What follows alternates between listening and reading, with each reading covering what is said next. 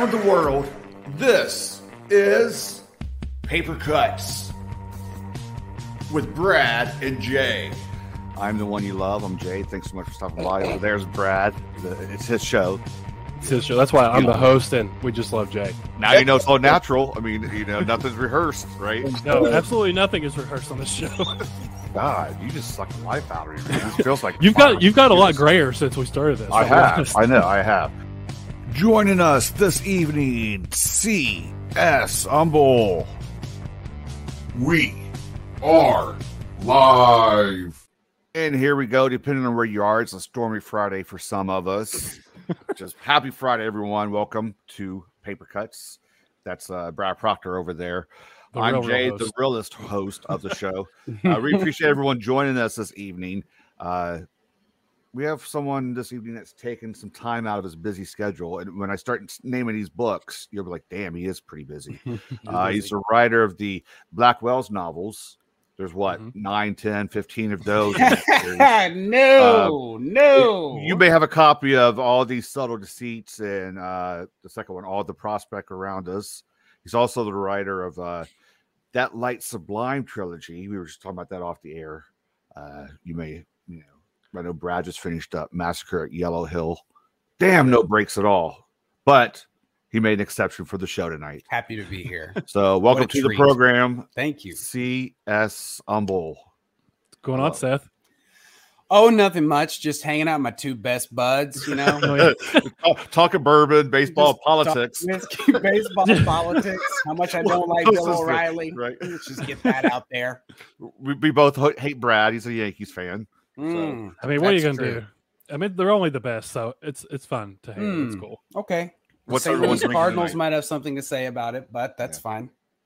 Are, are we saying Um, what we're drinking tonight, everyone? Or My best going buddy is uh, it's a Red Sox fan, so we like to talk trash on each other, just Mm. not all the time, constantly. Well, give me give me his phone number and we'll we'll have a chat. he and I will become better friends than you and I Yeah. ever will.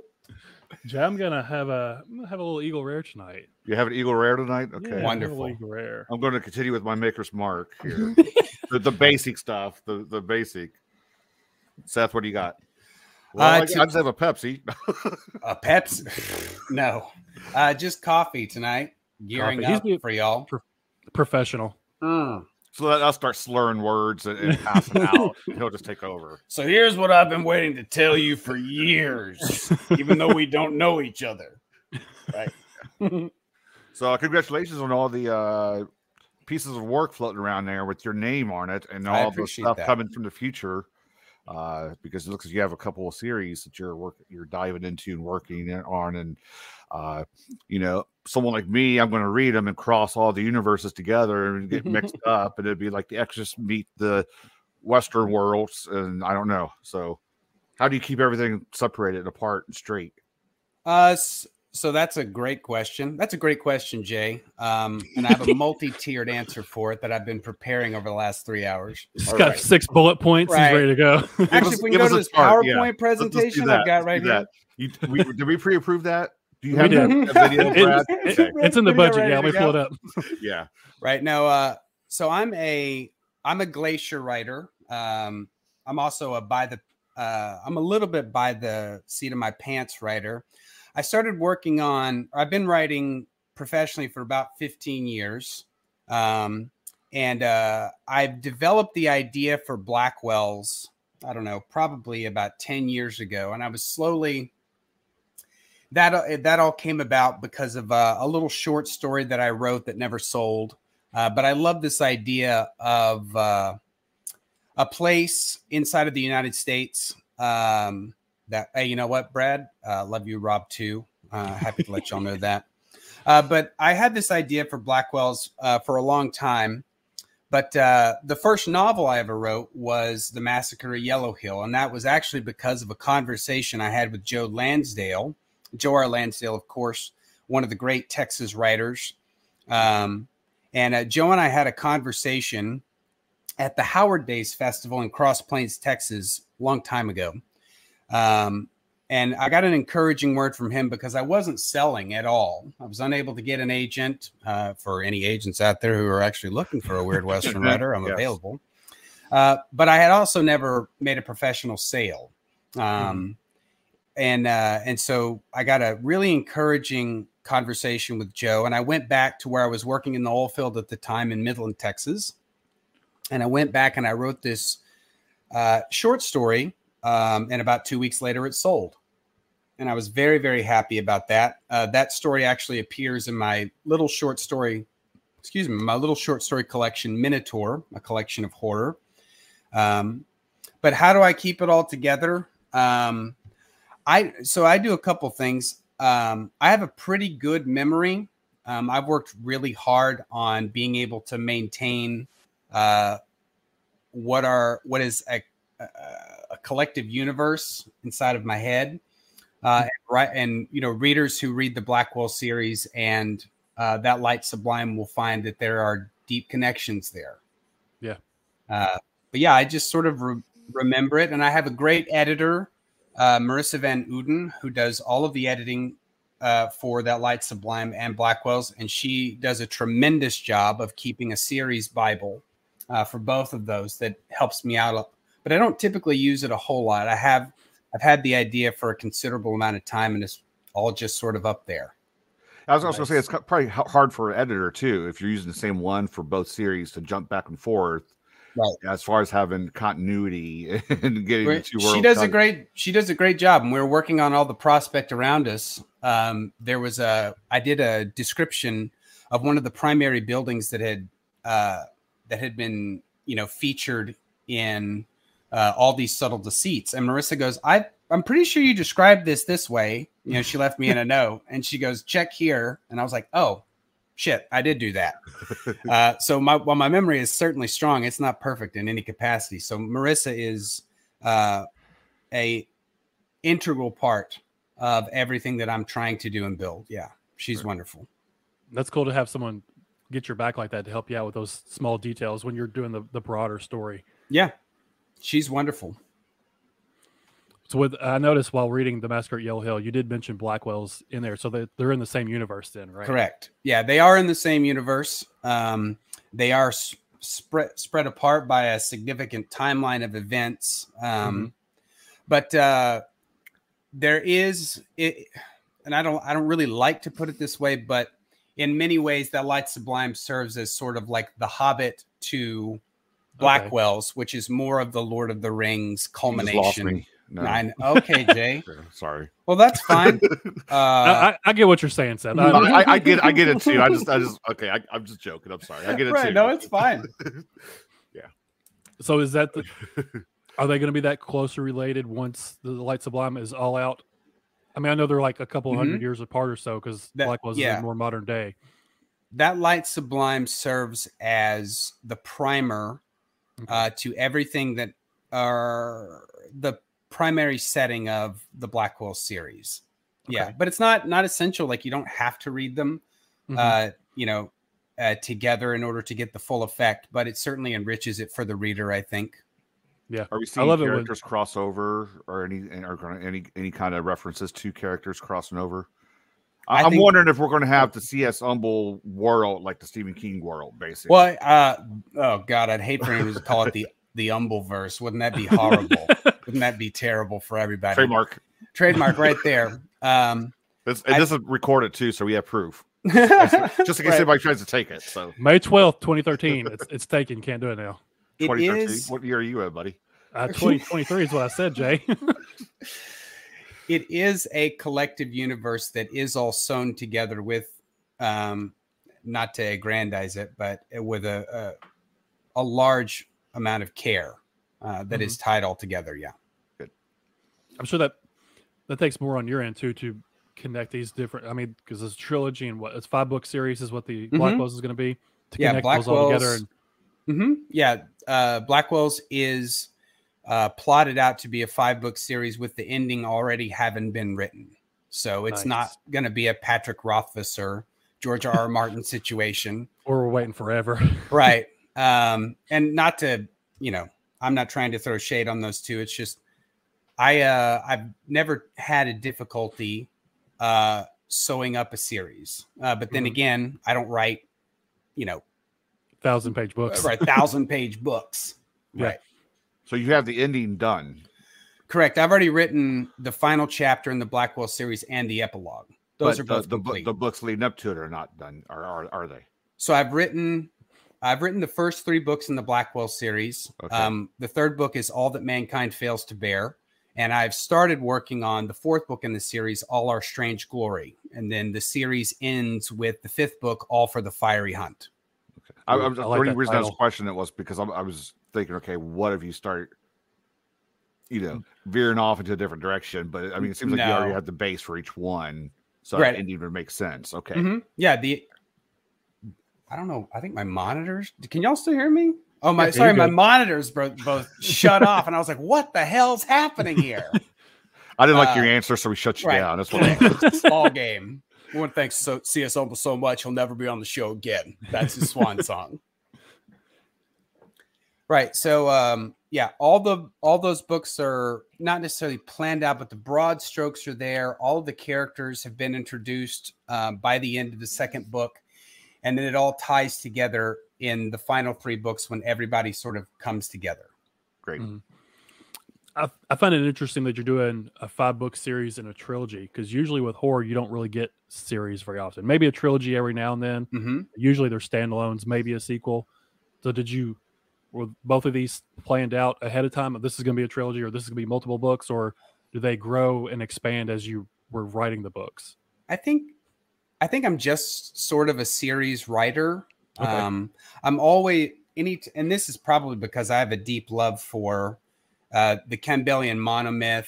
Um, I was clearly influenced by Star Wars. Um, you know, so like, we could talk about that for an hour and a half. And no, this this will become a Star Wars podcast immediately. Yeah. Jay, as soon as you step to. away, it's right. instantly Star Wars talk. yeah, yeah. For, for so those was, listening right now, I, I, have to step away in about ten or fifteen minutes, just for a few minutes. Don't worry, it's not because they're going to talk Star Wars when I'm not here uh, okay. other stuff, but I'll be back there's, within five minutes. there it is, right there. Gosh. Isn't that wonderful? Yeah. We're just shutting this down now. No, this is a Star Wars free zone, everyone.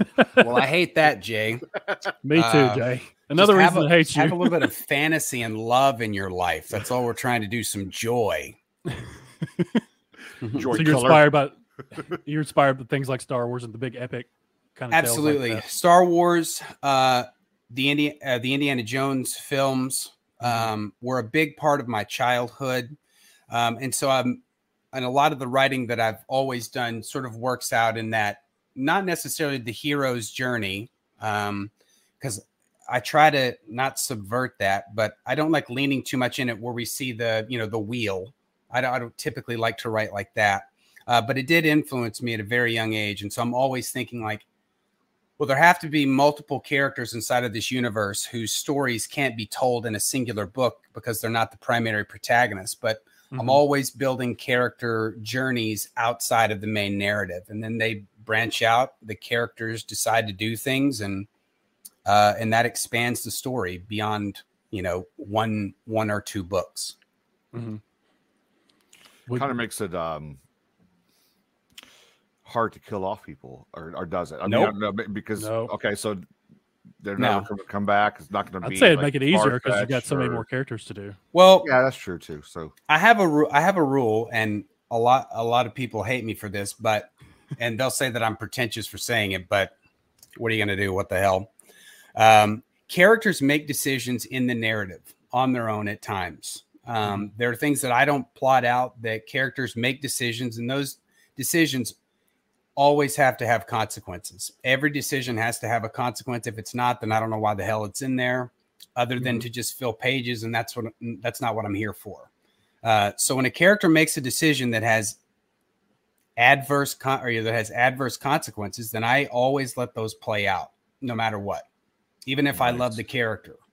Mm-hmm. I like that. You're let, you're letting it ride the way it wants to ride. Right. Absolutely. Yeah. I think anything outside of that, you start to get it like and again, not to not to speak ill of other writers who have different processes, which are absolutely valid, but the characters if the characters aren't making decisions, then I don't know what we're doing here, right? Yeah. If there are no consequences, then like I get it. Like if you have a like if you're building a series around a character, like you can't kill Indiana Jones in the Temple of Doom, like yeah, not if you want it to be a, a big franchise series, but no one in any of my series uh they are not safe no one is safe.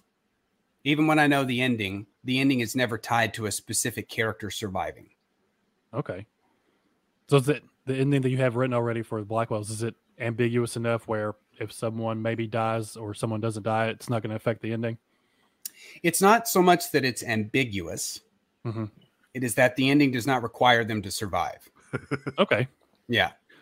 And makes that is how you talk around the answer to keep people satisfied. All right, Nice. CS Humble, politician, Texas. Nice to meet you. Looking for your vote.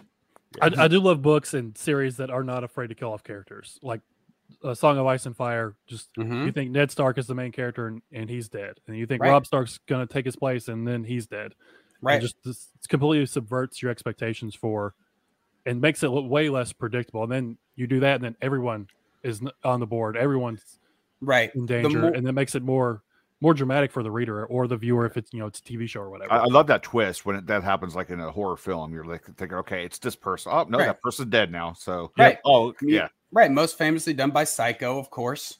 Uh, Or yeah, I see that in film. There have been other ones who've done it before, but you know, you think the whole time for the first 40 minutes of the movie, somebody's the main character. And it turns out they're not. Nope. They're the biggest kill Yeah. in in the film. Right. So So yeah, absolutely.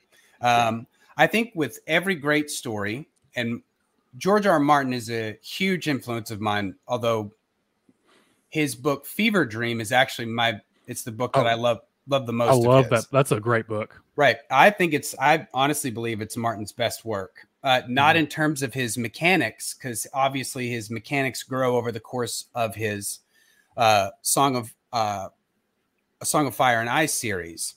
Mhm. Um, but that book so completely is so well completely distilled, and the stakes are consistently raised, constantly. The tension consistently ratchets up, and as he does that, um, the trauma that happens to the characters is all the more real to you. Like the epilogue for Fevre Dream is probably my favorite epilogue of any book ever. I think it's absolutely flawless. Is that not part of the series? I don't think I've heard of it. No, No, it's it all isn't. it's like steamboats and on the Ohio River and Kentucky. yeah, it's River, like uh, It's like if uh, vampires. if Dracula it's a and George R. R. Mark Twain were like. on a steamboat together.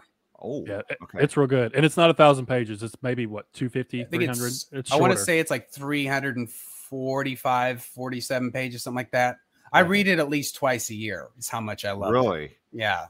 Yeah, it's up there for me with books that I read at least once a year, like Lonesome Dove, uh, The Fevre Dream, and I and I read uh, The Fellowship of the Ring at least once a year.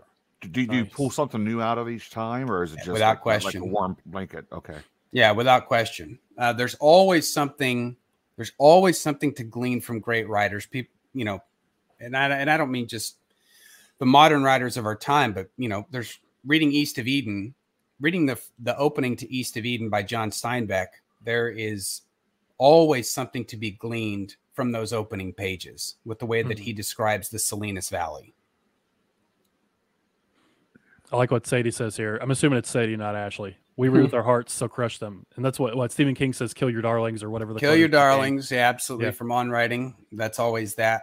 And I think that that's good advice. I think with that trope becoming so common now because so many people are told for the last let's see he wrote on writing i think in the mid to late 80s or early 90s so for for 30 years people have been told to kill your darlings. Well now that's sort of that's shifted to make them suffer.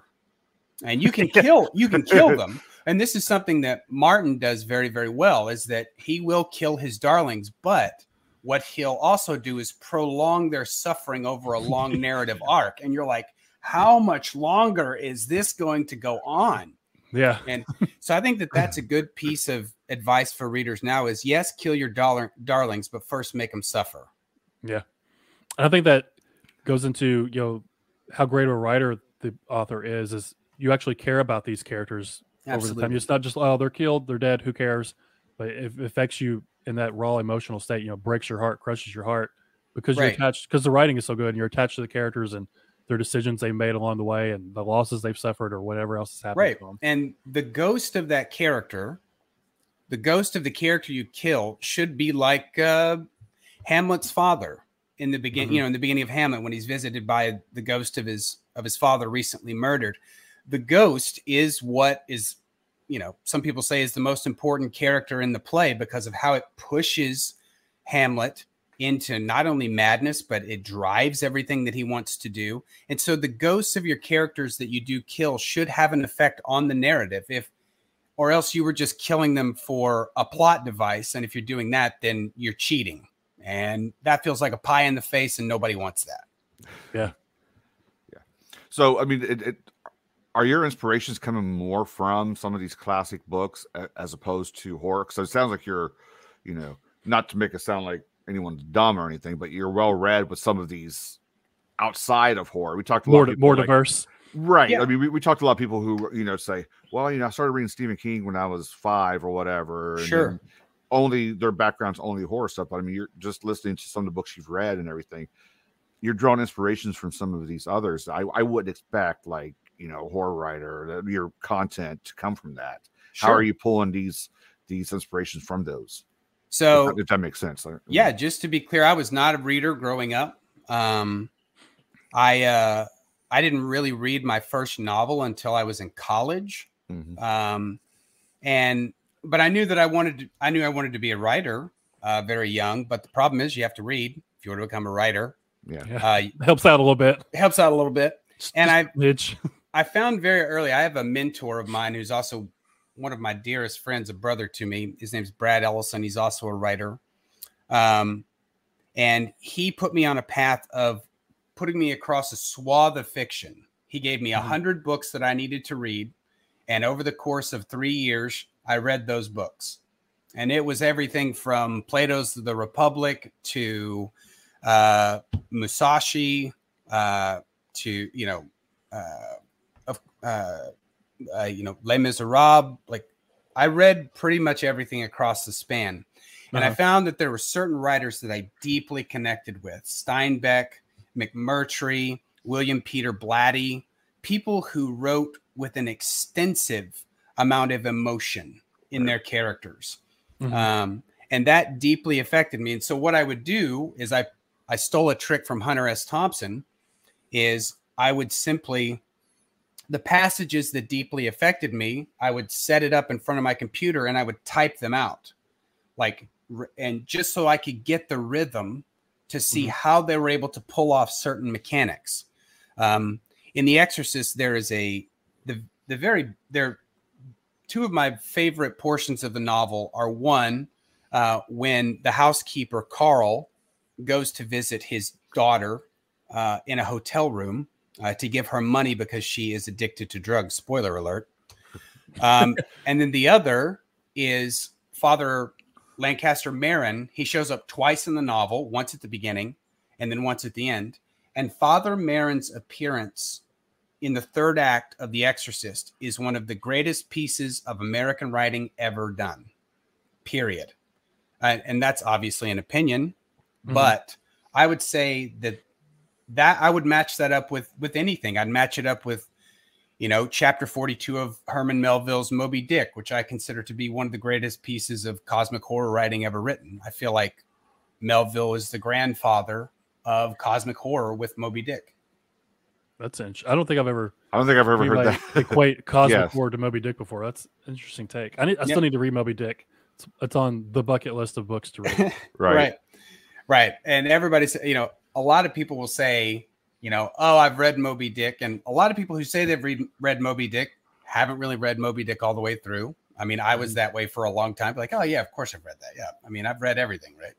Yeah. uh Well, there's a it- difference between reading it and, and taking it in, you know. right. I like one of the other things that i do to try and get a meter uh the the the mechanical quality of writing is i will memorize large swaths of fiction. So like Uh-huh. the whole opening of concerning hobbits for uh from the lord of the rings like i can recite the entire opening chapter from memory. It's like a party trick that i'll do. But i do but i do the same thing for like chapter 42 of of moby dick. A lot of edgar allan poe's stuff especially the masque of the red death. Um That's a Like- good one. and the opening to my favorite Star Wars novel, The Revenge of the Sith by Matthew Woodring Stover, his Yeah. opening, the introduction to that book is one of the best pieces of writing you will find in uh, genre fiction anywhere. So I want to go back just a little bit. You you said you didn't start reading till you were, you know, older. Mhm. Usually it's the other way around that you start reading younger. Like I was, I read a lot in elementary school, then like middle school till like late twenties. I didn't read at all and got back into it again. So what was it that got you into reading as you know an adult? Was there knew- something that just clicked and you just uh, want to read? I want to write now, or I wanted to be a good writer. Um, And I mentioned I had a conversation. My friend Brad, he was an excellent writer. Brad is still the first, he's the best first draft writer I've ever read, like Mhm. across the whole span of authors that I've worked with. Um, and I knew that he could write well. And I, I said, Hey, I want you to teach me how to do that.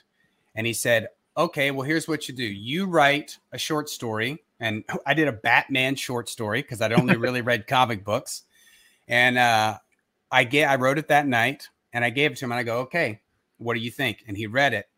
And I'll never forget what he said. He said, I see what you're doing, but you don't understand the English language.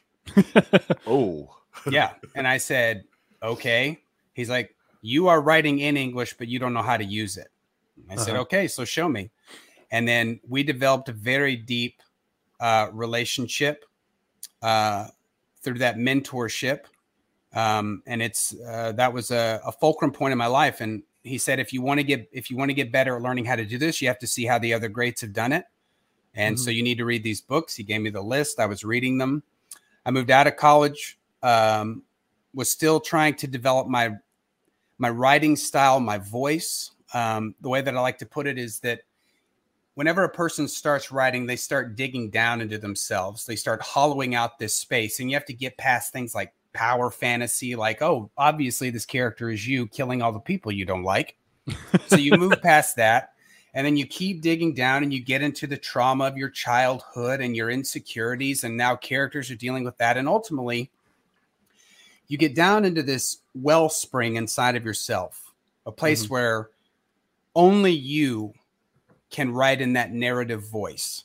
And that's like the truth of us. That's what people want to hear. That's your voice. And you, over time, you stone those walls in, right? And then anytime that you need to, you can dip down into that well and you draw out what are the stories that only you can write. And that takes a significant amount of time. It takes work. Um, and it means coming to the page every time you come to it um, with reverence, respect, and knowing that you have to get out of the way.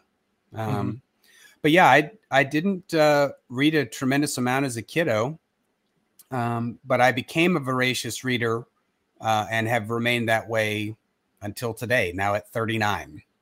Nice. So it, it's interesting. Were you did you just have these stories in your head that you wanted to tell?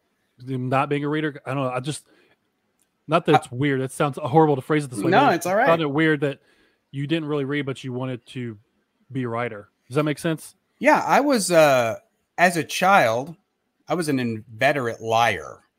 Um, I really was. I was uh I was always making up lies for no reason.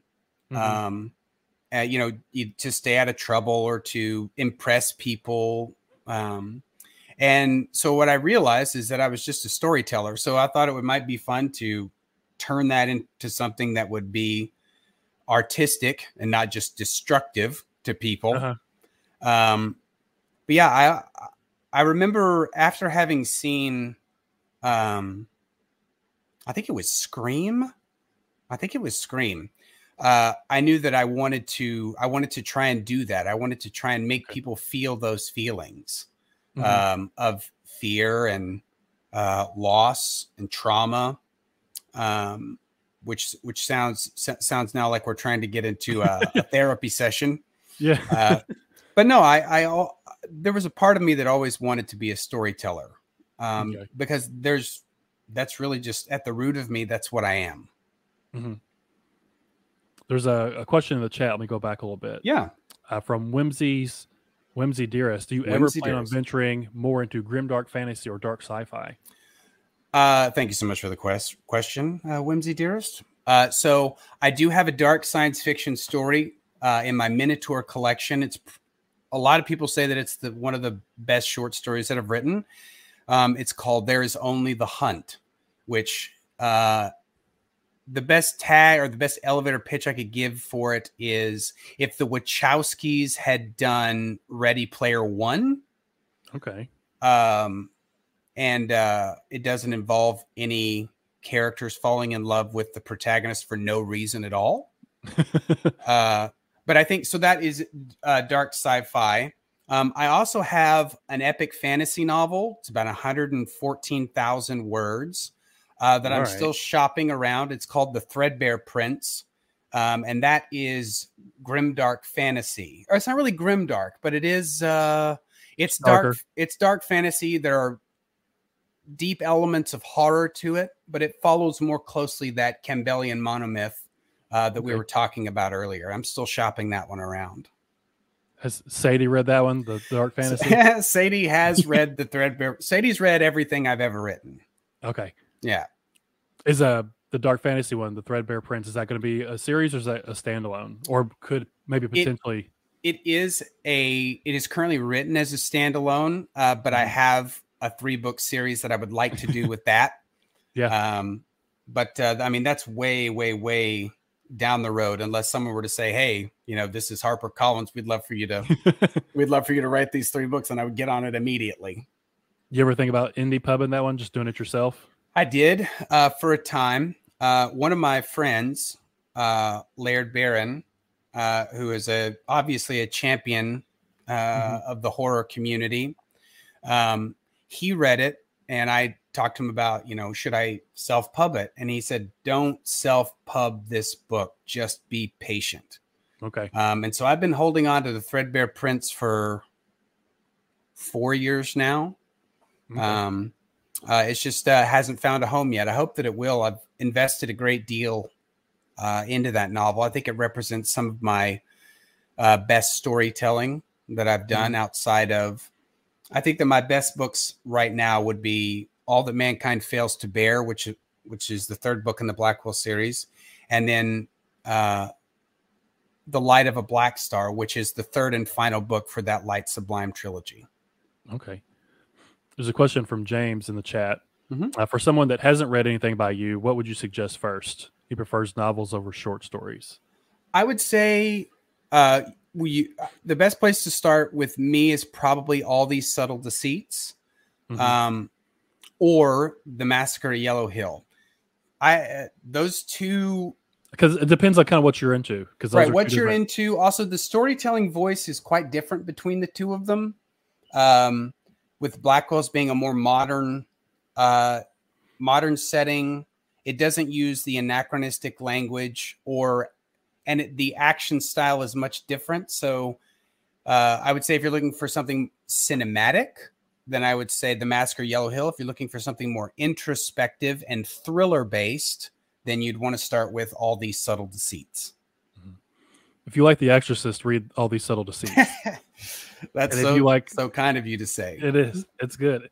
So I don't know. So you, since you are into fantasy, you might have picked this up. But the, I feel like that uh, all these subtle deceits kind of felt like Harry Dresden a little bit. Like it's Absolutely. completely different, completely Mhm. different.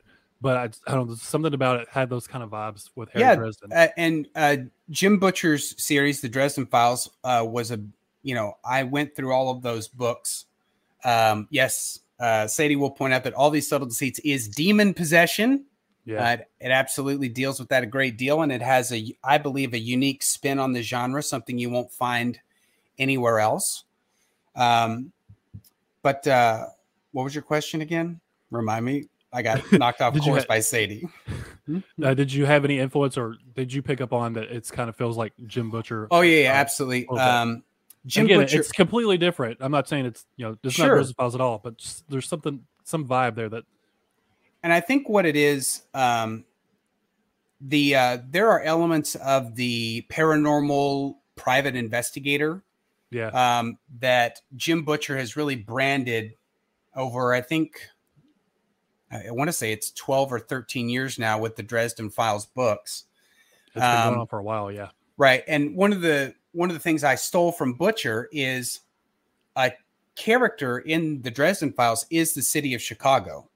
The Mhm. city is as important a character as as other characters, um, Yeah. as other characters are. And Mhm. so when I was writing Black Wells, I wanted Black Wells to be maybe not the center character, but it's certainly uh, certainly an evolving landscape that of that both makes decisions and affects the characters living within the city's expanse. Yeah, like just uh, William Daniels. That's his name, correct? I'm Mhm. horrible with names. He just reminded me of, of Harry Dresden a lot. There's a little bit On there. his own, he's he's got this past trauma Mhm. built up in him. He's got his office. You know, just little nuanced Yeah. things. Like, yeah, that Yeah. feels like Dresden. He certainly he you know he is a product of um yeah uh, so James is right. Dresden Files borrowed from Necroscope. I think I think there's validity to that. James has Um, been me to try to read Necroscope for a long time now. It's on my also on my list. I've I uh, read Necroscope. Uh, it's not one of my favorite books, but I can appreciate what it's done for the genre. Yeah. But William Daniels is certainly cut in that idea of the private investigator, Mhm. uh, Sam Spade, uh, maybe maybe not uh, Sam Spade so much as Philip Marlowe. I feel like Marlowe would be a, a better example. Uh, but moving down the line of you know taking the you know down these mean streets a man must go who he himself is not mean. Mhm. Um, you know a tarnished knight. Um, I think there's definitely elements of that there and. Jim Butcher has done a tremendous job of that with Harry Dresden. So there's elements of Dresden there. I also have to say that there's elements of uh, John Constantine uh, Oh, yeah. from uh, good. yeah, created by uh, Alan Moore Mhm. um, in his original run on Swamp Thing. So yeah, there are definitely elements there. Welcome back, Knowles up Jay. here. Sorry about that, guys. Jay had a potty break. he had Technical technical difficulties here. difficulties. Air We got some storms coming through. Kelsey Knowles Actually, I, had says to she get, I just had to get a refill, is what it was. Tremendous. Kelsey finished Deceits today, and it's amazing. I really appreciate that from Kelsey. Uh, thank you so much for reading it. Uh, it's a real treat to, to see that people enjoy the book. It's been a long, I mean, it's been a long road for me. Like, I'm just now here, or I guess I shouldn't say I'm just now here. Like, I've been around the horror community for a long time, Mhm. um, and I've been trying to break in. And so I'm very appreciative and grateful uh, that the series, both series, uh, have resonated with readers, both the critical ones and the ones who are just buying because you know they love to read. Yeah. Did, James uh, says boo because you don't like Necroscope. Yeah. Sorry, Did James. uh, did Deceits end the way you originally planned it to? I mean, I know earlier we were talking about you kind of have the final part Mhm. done, uh, but there's a few spots in Deceits where I thought it could go different directions. Did it end the way you set out to be originally, or did it change any along the way? It changed enormously. There, I got about uh, two thirds of the way through the book, and an, a character came into the narrative who was previously in the story, and they came and completely blew apart everything. and I was like, "Oh no!" I realized I just started writing a completely different book halfway through the first book, um, and so I had to, I had to make the hard decision. I cut twenty thousand words from the lot. original manuscript, One and thousand. Wow. it it was not a happy moment in my life but i had to cut it and i went back to a critical fulcrum point in the narrative and i said okay let's have the characters who have agency in this book who the book is about they have to make the decisions Mhm. and then that happened with lauren and william Yeah. Okay. Without so was giving the anything away. agency, was right put on them by somebody else at that point? The old, the older version. Yes and so i put that i took those 20000 words i threw them into a manuscript or i threw them into a document and then that helped inform what all the prospect around us was going to be about Okay. Gotcha. So it wasn't Okay. a complete loss then. no but it was very very Was it- painful It was a tough day. it was a very these tough sweaty day. nights.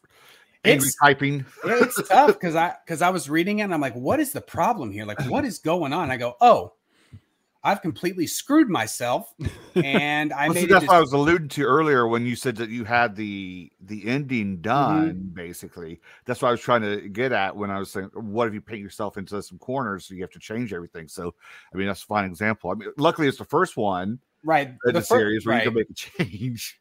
Right. And I I think now with because I, ha- I didn't have the ending written when I was writing Deceits. Right. Right. Mhm.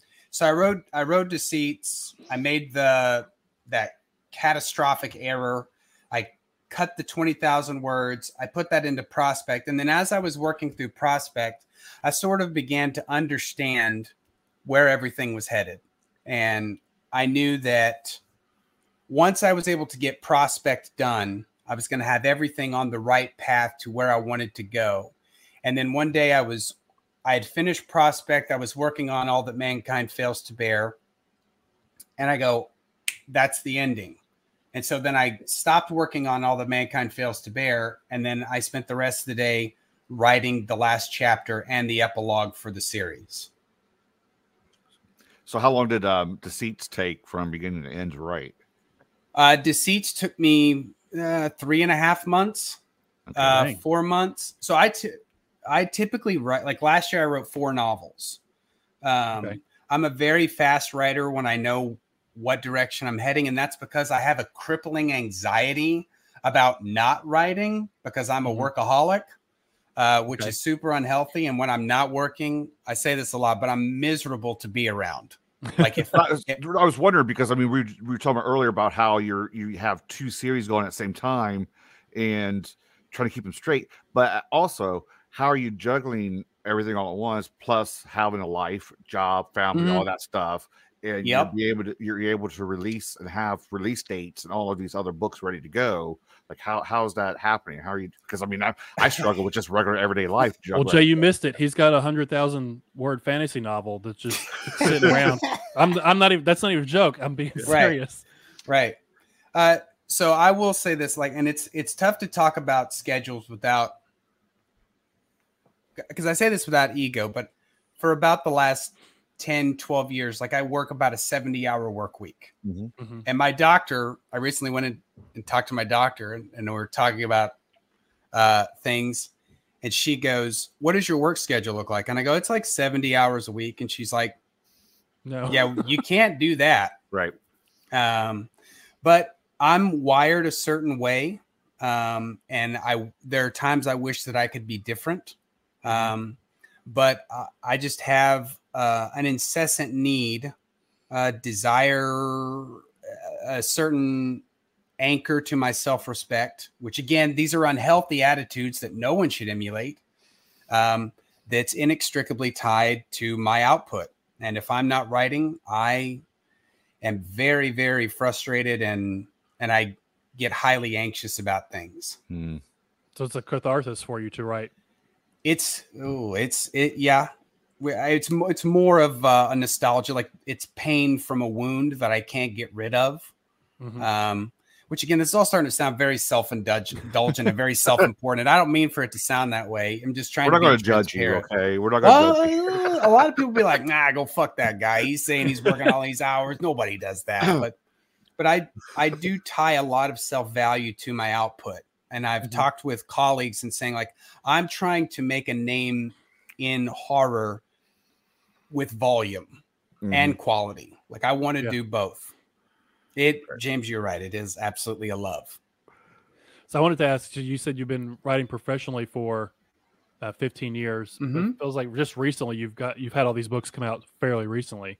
How did Mhm. you get hooked up with uh with Sadie at uh, Dark Hart and then with Kevin over at uh, Cemetery Dance to get these books out? Yeah. Uh, so I, s- uh, I was talking with Laird one day, and I was like, "Hey, I wrote this book, all these subtle, all these subtle deceits, Mhm. um, and I can't get anyone to grab it. Like, no one would grab onto the book. Um, like, I've queried hundreds of agents over the course of the last three years. None of them are interested in my work, which is okay. They don't have to be. And Laird said, you know, Sadie is Mother Horror. She reviews books. Maybe send it over to her. And I said, uh, okay, cool. So I messaged her um, and I said, hey, you don't know who I am. I wrote this dark fantasy series, uh, this dark fantasy book called The Threadbare Prince. Do you want to take a look at it? And she goes, I don't really do fantasy. She's like, Do you do you have any horror? And I said, Yeah, I Mhm. just wrote this possession novel called All These Subtle Deceits. And she goes, Well, I have a really fat stack of books I have to read because you know she's one of the most prolific reviewers living in the world today. Yeah. Um, and she said, I'll, you know, I'll take a look at it. And I go, okay, cool. So I sent it over to her and she read it and she had a very, very positive reaction to it. She asked me, like, are you screwing with me? Like, are you some, like, are you someone, like, who are you really? And I said, I, Some pen name for somebody. Or, right, right. Uh, like she genuinely thought I was screwing around with her. Um, and I, I said, no, I'm just a guy. I haven't been able to break in. And she goes, what else do you have? And I go, well, I got a, I got a short story collection. I got a dark fantasy novel. And she said, send all of it to me. And then Mhm. over the course of like a week and a half, she read everything that I had. Um, and then she decided that she was going to work with Rob Carroll, um, and they were going to build Dark Hart. Um, now, I had I had originally uh, sold all these subtle deceits to another publisher, Mhm. and Dark Hart said, "Well, we would like it as a series because the original publisher was like, "Hey, man, I didn't sign up to do a series. Like, I can't promise to do a series," which I totally understood we, Okay. par- we parted ways um, and Dark Hart uh, picked up the series bought the rights to the series uh, and they've been extremely supportive of doing uh, all five books in the series um, and there's a lot of exciting things coming down the road for Black Wells Nice. I was going to ask about the other publisher because Yeah, I didn't know if we could bring it up or not, but but I won't name brought it names. don't name won't- names I won't name names, but I know it was like close to being pre-order or whatever with the other publisher because it was on Amazon or Correct. It That's how I was it. pre it was pre-orderable and it actually went out in a Nightworms package before oh. the Oh. the copyright was transferred over to Dark Hart. Oh, so there's some there's some Yeah. uh, some one's worth a lot of money then, right? The- Well, with the other We, publisher, we live in hope that one day it will be. So was that surprising to you that a publisher picked up a five book series like that? Or I, it might not have been five books at the time, but a series like that. It, it is certainly surprising, um, and I have to attribute this all to Sadie. Mhm. Um, Sadie believes vehemently in my work, um, and I'm very deeply appreciative of that. Um, and uh, and so she, after she read all these subtle deceits, then three months later, I wrote all the prospect around us, and I sent that to her, and she's like, "Well, we need to do both. We need to do this whole series through Dark Hart." And I said, "Great, wonderful. Let's let's do that."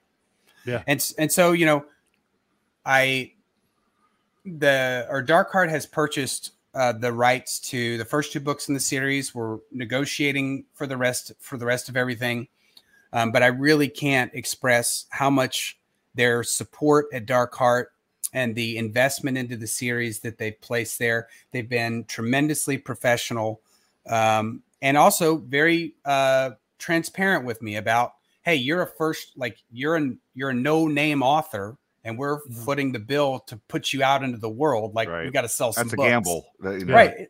I was a huge gamble, and I still am. Um, you know, I like every author uh, that's in my position.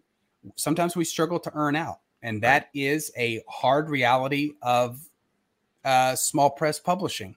Mhm. And so I'm doing everything that I can. I know that they are doing everything that they can, and we're working hard to make the series as successful as we all want it to be.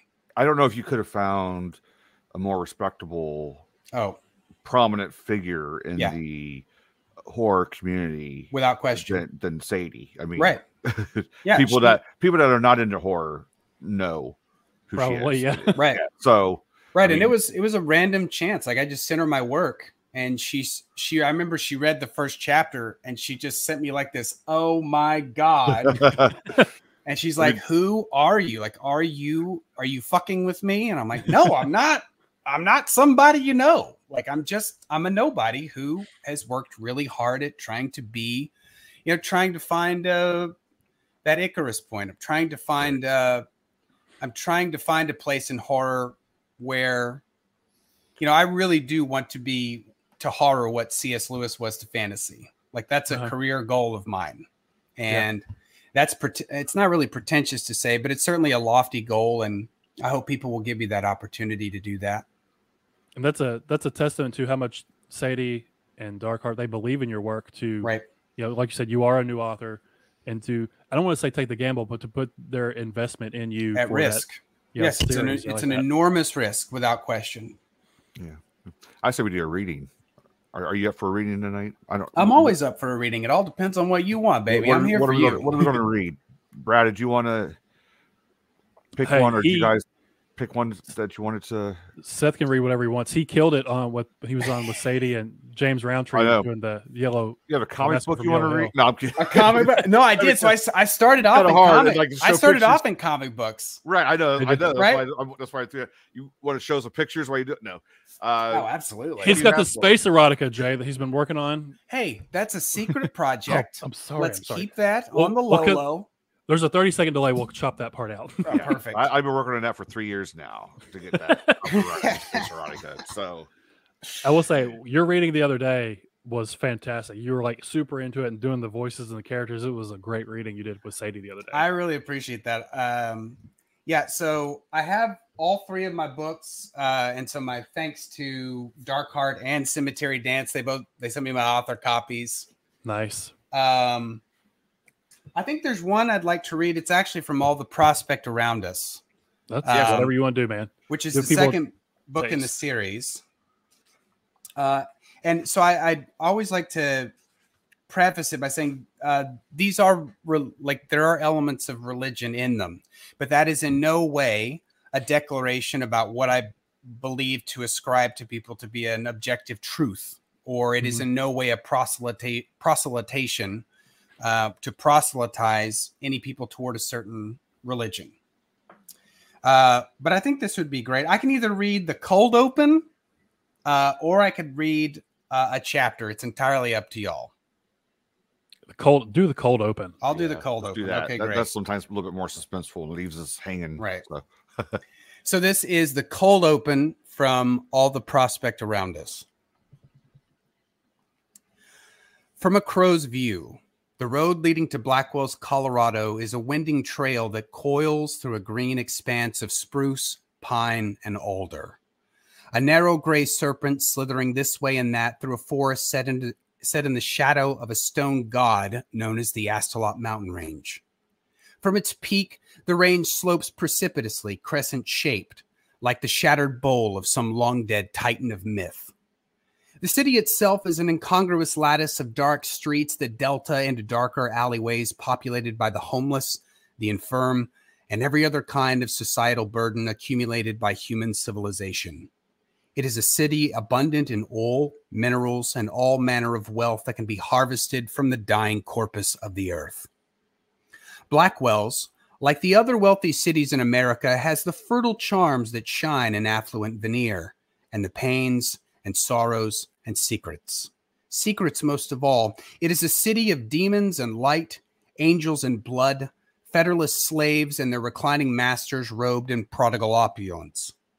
This, the buildings stand as one press of Art Deco architecture, a squashed mass of stone that shines in the summertime sun and never more pristine than when the winter snows swirl from the mountain to hide their soot soiled facades.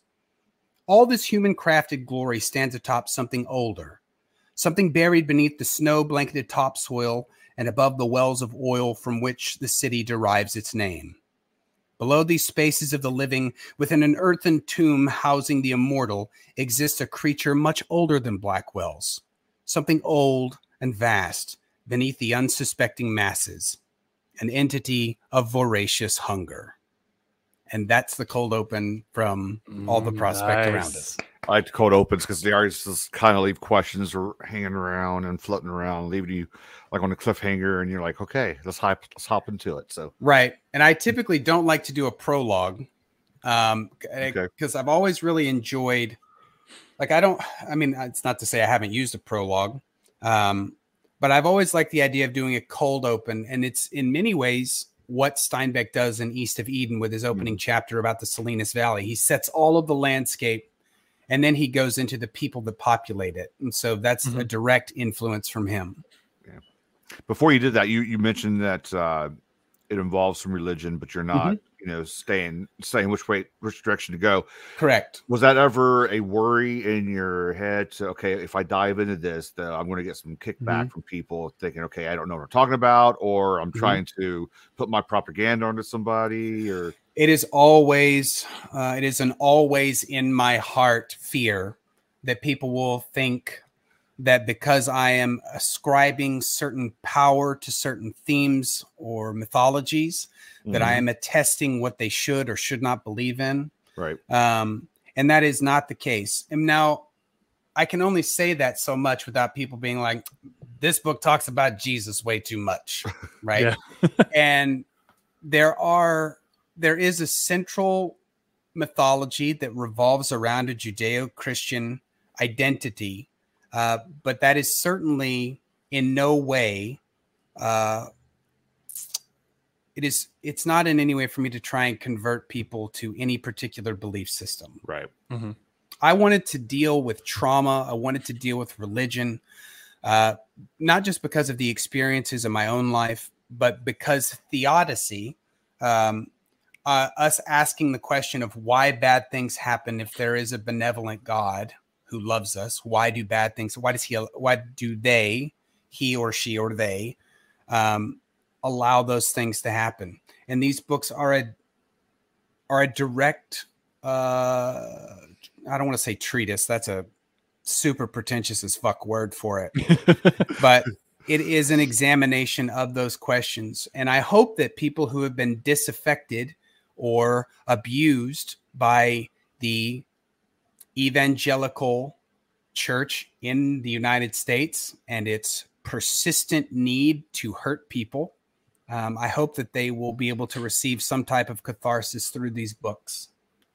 So I, I find that so interesting because like when it when it comes like I had to take uh, some religion courses in Mhm. college, but when it comes to religion and organized religion, you know, I'm dumbfounded. I'm I'm ignorant. I don't know because I was not brought up in a certain kind of raising, I guess. But I get such a kick out of the religious horror trope. You know, I love the Exorcist movie and Sure. Conjuring and all that stuff that's based, you know, that the main horrors around something to do with religion. And half the time I'm lost on what actually is happening. And it's Sure. my wife makes my wife crazy. you know, she knows she knows some religious stuff. And, and I was not brought up like that, you know, and I, I don't Mm. know I'm ignorant when it, I don't know a lot of religious stuff, you know. So I'm, I'm just I'm getting a kick out of the this the trope, and I do reading, you know, uh, your stuff. I'm like, hey, you know, this is cool. It's like the kind of like The Exorcist, a little spin on it, you know. And but I don't know anything about religion, but I, it's still someone as dumb as me. Well, I would get- certainly you wouldn't say dumb. I mean, when it Well, comes to religion, I'd say can really dumb. get- I'd say- we can say into it, You know, it's just yeah. So, Well, no, and I think uh, if we can't if we can't make these questions approachable, then what is the point in having the conversation, right? Mhm. And I'm for having those conversations. I want people uh, who believe vehemently in their belief system to approach these books and challenge them. I, you know, I, Mhm. I hope that they will. I hope that they raise questions as to why we allow certain things, why we excuse certain types of behavior because we're a certain type of country. Um, not to speak for the whole fucking country, but we're a certain type of country when it comes to uh, the evangelical right in the nation. And I believe that a part of being a responsible custodian of the American character, being a part of it, means asking hard ass questions. And if we can't ask them, then we're either too afraid, you know, we're too afraid to ask them. And we have to. I think that's very important. It- it's like the one big question that's the most simplest question, but can never be answered correctly, and that's Mhm. just why. Yeah. Yeah. Yeah. Ste Stephen Colbert has a your mind there, great, Brad, didn't I? Yeah. Stephen Colbert has a great quote that I love. I love um, where he says, "Like my Christianity is not in any," and I'm paraphrasing to be clear. He says, "My Christianity is not to meant not meant to be an edict. It is simply that I understand there is a mystery to the universe, and my religious belief is the appreciation of that mystery. Mhm. It's the examination of it through a certain lens." And I think that's uh, that hits it dead on. It's very much like Dostoevsky, who said that you know my faith is not born out of a you know a childlike faith, but it's born out of a furnace of doubt. and I I think that's appropriate. James uh, was talking about your reading earlier. Great job. You almost sound like Casey Kasem reading that. It's Casey Kasem. And then he, he says uh, he was raised Roman Catholic and was an altar boy. That's why the exorcist bothered him so much. I can see that. Yeah. To and to me, I think I think the demonic like religious stuff like the exorcist and like all the subtle deceits, that is the the most unsettling horror for me. I don't know, something about it is just it's like It's- oh, because yeah. it could be because it could be real. Could be all Right. real. Right, Because it and talks about demons and all that stuff in the Bible. It's like you know that I would believe that more so than you know vampires and zombies and all that crap. Right. I don't know something. There's just something more. I don't know authentic about it, if that's the right word. Even There's a there's a fear that stems from the root inside of us of the fear of loss of agency, Mhm. where I am no longer in charge of me. Something else decides for me. Mhm. and that's a very very it's a type of horror that touches a certain nerve and it's a very raw nerve when it gets touched Yeah. Yeah. It's such a sensitive st- subject for so many people, right really. and, You know, and uh, th- this corner of uh, religious chat brought to you by uh, I don't know local church or whatever. So right like like even like I watched my wife and I watch those ghost shows and, and like I don't believe in ghosts, but the ones where they have like I, mean, Yeah. I don't I know. know I what you just- mean the shows are you mean. fascinating, but like it's I'm not there to see it. You it's on TV. You're probably making it all up. But Sure. they do like the demonic voices and stuff like sometimes it gives me chills like that, that really freaks me out sometimes. yeah yeah I don't know what it is. I don't know. But like I said, I don't believe in any of it. I think it's well all fake. something something But I also have never I've never experienced anything myself to make me believe. Someone like I have to see it to believe it. And I've Yeah. never had those you know, one day but when it happens, one day you'll the lights on here live, we're like, oh my gosh, guys, you won't believe what just happened. The du- the dust orb flew by. right Yeah. right well actually that's an artifact that the camera just caught Yeah. and- Yeah, but no i think you that's just a dirty lens, really. right just a dirty- right it's not a fairy going across the screen um but i think you touch on something that's important brad and i think it's important for writers to remember that something doesn't need to be real in order for it in order for it to strike true Yeah. like those are two different things Mhm. Hamlin's got a, a good question here. Uh, Speaking of this subject and demonic possession, was wondering if CS had a view on the origin of demons, fallen angels, or departed souls of the Nephilim. Sure. There are multiple mythologies about how an- uh, how angels come about, what the fall was like, what the you know what the fracturing of heaven was like, um, where the Nephilim uh, come from, and you can get into you know uh, Judeo mysticism. You can get into the the the Sephiroth and Kabbalah, and you can get into the Lesser Key of Solomon and all those types of things. And you can get into, and that's one of the beautiful things about there being a great history uh, of this mythology is that, you know, a great deal of Americans don't know that they get their conception of hell from Milton. They think Mhm. it comes from the text of the New Testament. Um, but primarily, a lot of what we understand or what we believe about these places is drawn from fiction and this is not to say that like the new testament that there aren't elements of fiction to it like you know i'm not ascribing a particular truth onto anyone despite my personal beliefs Mhm. um, but i do find like the hierarchy of hell um, uh, you know the idea of dukes and archdukes of there being uh, tiers to power in hell i've always found that very interesting um, because of course if there's going to be any place that has some sort of legalistic administration it's going to be the nine circles of hell and the Yeah. cliffs of perdition and you do touch on that just a little bit in uh, all these subtle deceits. Did you do a Mhm. lot of religious research and stuff for the for the series? Yeah, so I'm a historian. I say I say this, I'm not really a historian by trade, but I my degree uh, from the university that I went to that I will not mention because they are biased against transgendered peoples, uh, so they can go uh, fuck themselves. But uh, I got my uh, degree in uh, history, and or I double double majored in history and biblical history because I thought I was going to be a minister in a church for a long time. Um, and uh, but I look I at have, you now. Look at me now, horror author. Yeah. right. Uh, much to the much to the terror of the people in my uh, my church family. Send him your books.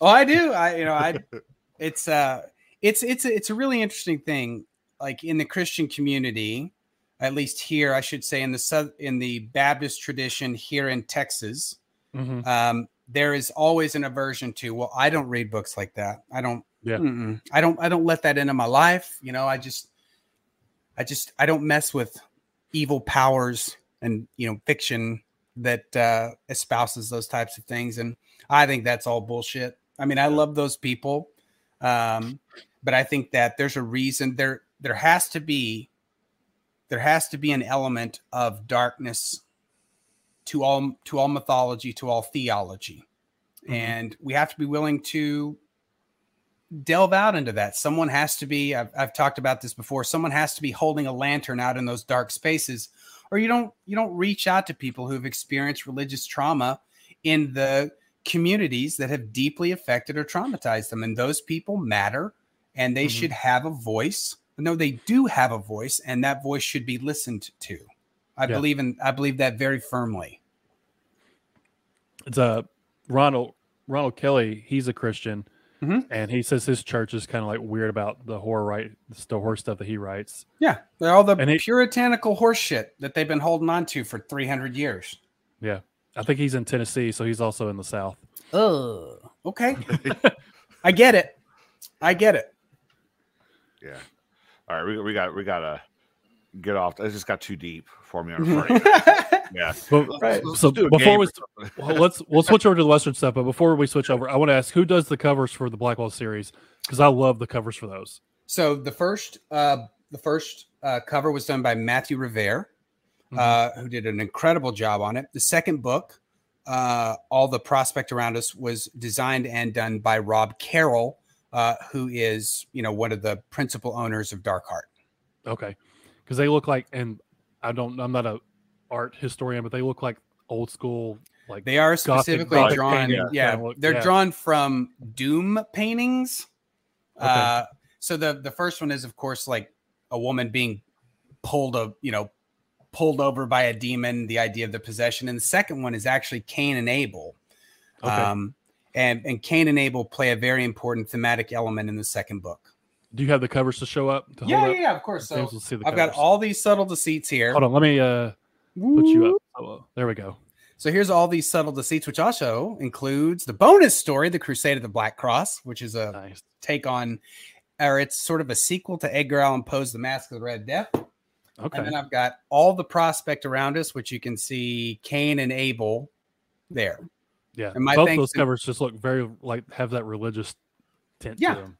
Absolutely do. Nice revert. to Jan's just True in the Dark? I think. I, yeah. I believe uh, Matthew also did Jonathan's Children of the Dark, which is coming out through Cemetery Dance via reprint, and then he's got a sequel coming out. Sequel's coming out. Yeah. Yeah. So we'll dive into the westerns and watching you with Sadie and Josh Rountree the other day. I got a sense that you are a big fan of of westerns and mythology and stuff like that. So we'll play a play some western trivia. Mm, this is I- gonna- I've not this is these be questions yet. Bad. Yeah, And this well, is- Brad, Brad hides these questions from me sometimes too. So I'm like, I'm And like, this is like real life, like about Billy the Kid and Annie Oakley, like the I'm real, gonna the do real my western very stuff. best. So we'll play some Wild West trivia, guys.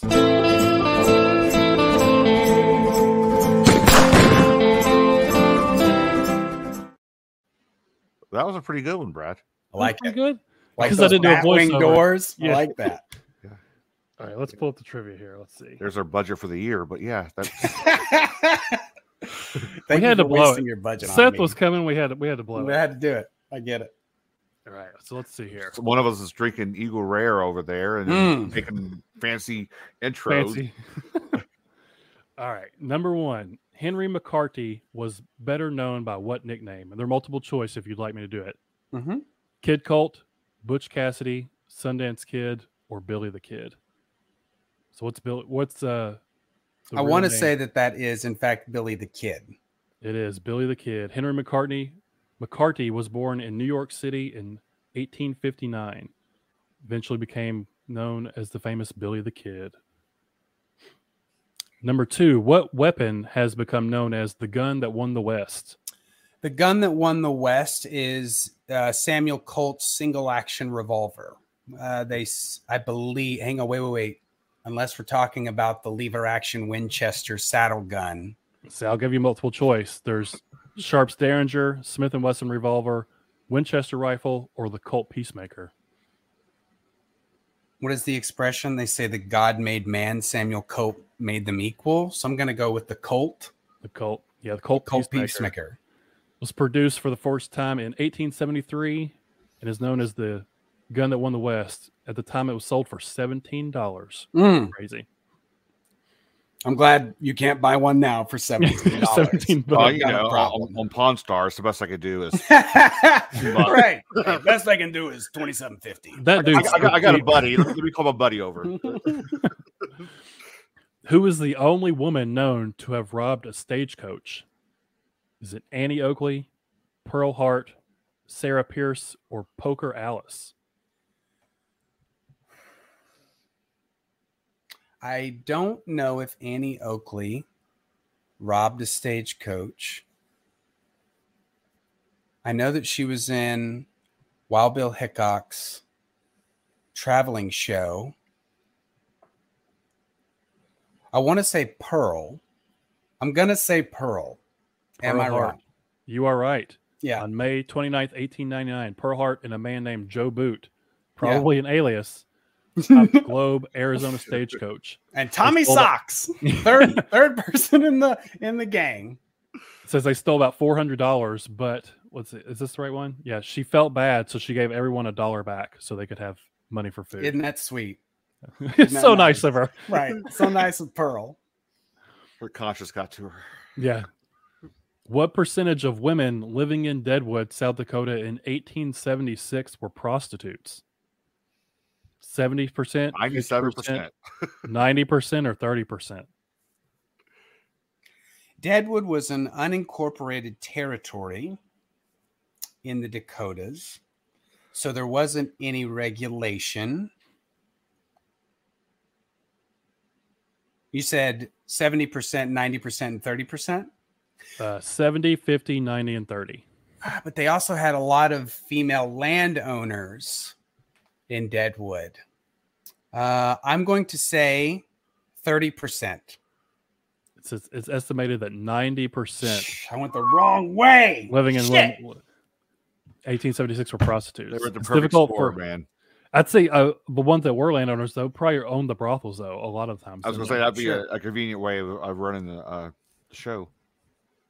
Yeah, it's, it's uh, Damn it. Madam Dirty M and Madam Mustachio, Mm, two, two of the madams on here.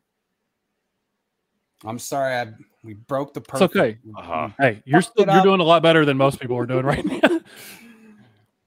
Number five. How long did the gunfight at the OK Corral last? Was it Not one long. minute, one minute, thirteen seconds, thirty minutes, thirteen minutes, or thirty seconds? It's fast. Um, that one minute, 13 seconds is screwing with me because it's so like, what, somebody have a So stopwatch? sad. So precise. Yeah. 30 minutes, 13 minutes, 30 seconds, or one minute, 13 seconds. But I bet it's, I bet someone report that sounds like something that the the Tombstone reporter would have said. The gunfight lasting only one minute and 13 seconds, as people say. Uh, I'm gonna go with one minute, uh, but 30 seconds. go with your it's gut. so go with your it's so gut, Seth. I'm gonna I'm gonna go one minute, 13 seconds. 30 seconds. 30 seconds. Oh, you told him to go. I went with my gut. That's crazy because that's so famous. It's like, pow, it's over. It's, Right. it's touch and go. It's bang, bang, bang, bang. Fight's over. That's wild. It took place at 3 p.m. on Wednesday, October 26th in 1881. Number six. You're still doing good so far, though. Mm-hmm. In poker, what is known as the dead man's hand? Aces and eights. oh, I knew that one. Yeah. Aces Jay and knew. Jay knew some some. Words. Jay's, hey, Jay's with me on I this. knew Jay I knew gets it. that one only because I gamble. But Jay. he's a drinker and a gambler, right? A real degenerate, my kind of guy. Yeah, he's an Ohio State fan. He's absolutely a degenerate. we were degenerate. building a lot tonight, aren't we? Right. Jack McCall shot and killed Wild Bill Hickok, while playing poker. Uh, let's see. What number seven? What outlaw wrote his own press release for one of his robberies? I got a kick out of this one. Oh, that's uh Jesse James. Yep, Jesse James. Yeah. took great delight in his notoriety and once went so far as to write his own press release yeah. and handed it to the engineer of the train he was robbing. Yeah. Isn't that great? That's great. That's marketing. Talk about talk about prete- uh, pretentious. right. Let's see. Hi, We'll do, Jesse we'll do, James, you probably heard of me. Put this in tomorrow's paper, would you? Yeah. we'll do we'll do two more. Okay. Which outlaw's body was sold to a traveling carnival show and exhibited exhibited as a sideshow curiosity? Is it Bill Doolin, Hoodoo Brown, Sam Bass, or Elmer Elmer McCurdy? Which outlaw's body was sold to a traveling carnival and exhibited as a sideshow curiosity? Was it Hoodoo? It was Elmer McCurdy. Elmer McCurdy. In 1911, Elmer robbed a passenger train he thought contained thousands of dollars, but was disappointed he only made away with 46 bucks. And then they Hmm. shot him right afterwards. It's a hell of a thing he- to get shot a- over. He had a bad day. Mm, Right. It says his body was exhibited as a curiosity for about 60 years. That's crazy. Not good. Not what you want. At the end, I bet it was just rancid. I bet it was nasty, falling apart. Yeah. like an old mummy or something. Okay, we'll, we'll end with this one. This one's Don't say it's one. easy because then I'll fuck it up. who was the first sheriff of Deadwood, South Dakota? Uh, should be Sheriff uh, Seth Bullock. Seth Bullock. Your namesake, Seth, right? That is correct. The demand for law enforcement grew following Wild Bill Hickok's murder, and Seth Bullock's background made him the logical choice for Deadwood's first sheriff. Yeah.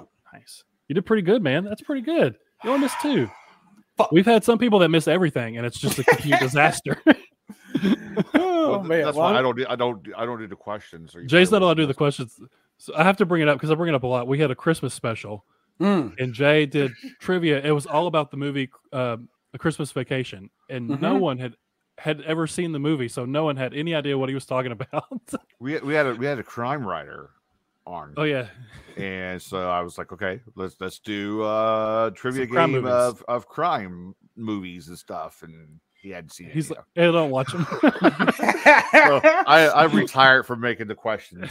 So yeah, well, James said that was as bad as my uncle robbing a bank in Chicago on foot. He of course got caught. That's tough. You don't, you don't have a wheel man? That's tough. you think Double you tough. think you're gonna get thousands of dollars? You get forty six bucks. They shoot bucks. you in the back. like you think you're gonna have like stacks of money, but really you just got a little bit thicker wallet at that point. I got Not enough good. to buy a pizza now. So really, Yeah, he could buy him that Colt 45 back then. He'd buy three of those and he'd be good to go. Be great. Have a whole brace of pistols on him for his whole affair. So are you a are you a big Western fan going into your the Light Sublime trilogy? Very much so. I think that the Western is one of the it's one of the great American contributions to literature. Mhm. Um, and I think that two of the very best American novels ever written are westerns. Um, which that- are Lonesome Dove and Blood Meridian. okay. I read Um, Blood Meridian. I have not read Lonesome Dove yet. Yeah, Blood Meridian is probably the best book written since it's probably the best American novel written since Moby Dick. Like if there was Mhm. going to be a Moby Dick of our time, it's probably and again, this is all my opinion. I'm not trying to Well, we need a list from you. Like you got a list from the person that helped you learn how to write. Oh yeah. we, we need your list. So Yeah. you want to send that, if you want to go ahead and send that to us, email it to over to us. We'll we'll you Your, know your put that on Twitter quintessential westerns that Yeah. you need to read. Quintessential Just, westerns. Yes, humble list. No, I mean just not just westerns, but any any your, your Just list anything? Hell special yeah, I'll make a list. I'll make Yeah. I'll make a fucking list. Top ten. Do it like Dave Letterman. It'd be great. Let's, let's do. We can do that. We'll do. yeah, get all your get all your cards and yeah, stay- Right. Get all your cards. Number eight. yeah, he flings them. Just going. So, what is it about the western for you that you wanted to dive in and tell your own western stories? it is without question the romance. Um, i think that one of the one of the losses of american literature at least from my perspective has been as we have grown more cynical as a as a country um, and rightfully so with the things that have been happening over the last 40 years um, the western got lost. Um, and and uh, it happened because of a series of, of events and a lot of it has to do with people love the western you know, going into the 20s, the 1920s, 30s, 40s, it was a huge draw at the cinema. And Mhm. then uh, Sergio Leone's spaghetti westerns come along, and they're building upon the dark, you know, the darker mythology of things. They get weirder and weirder.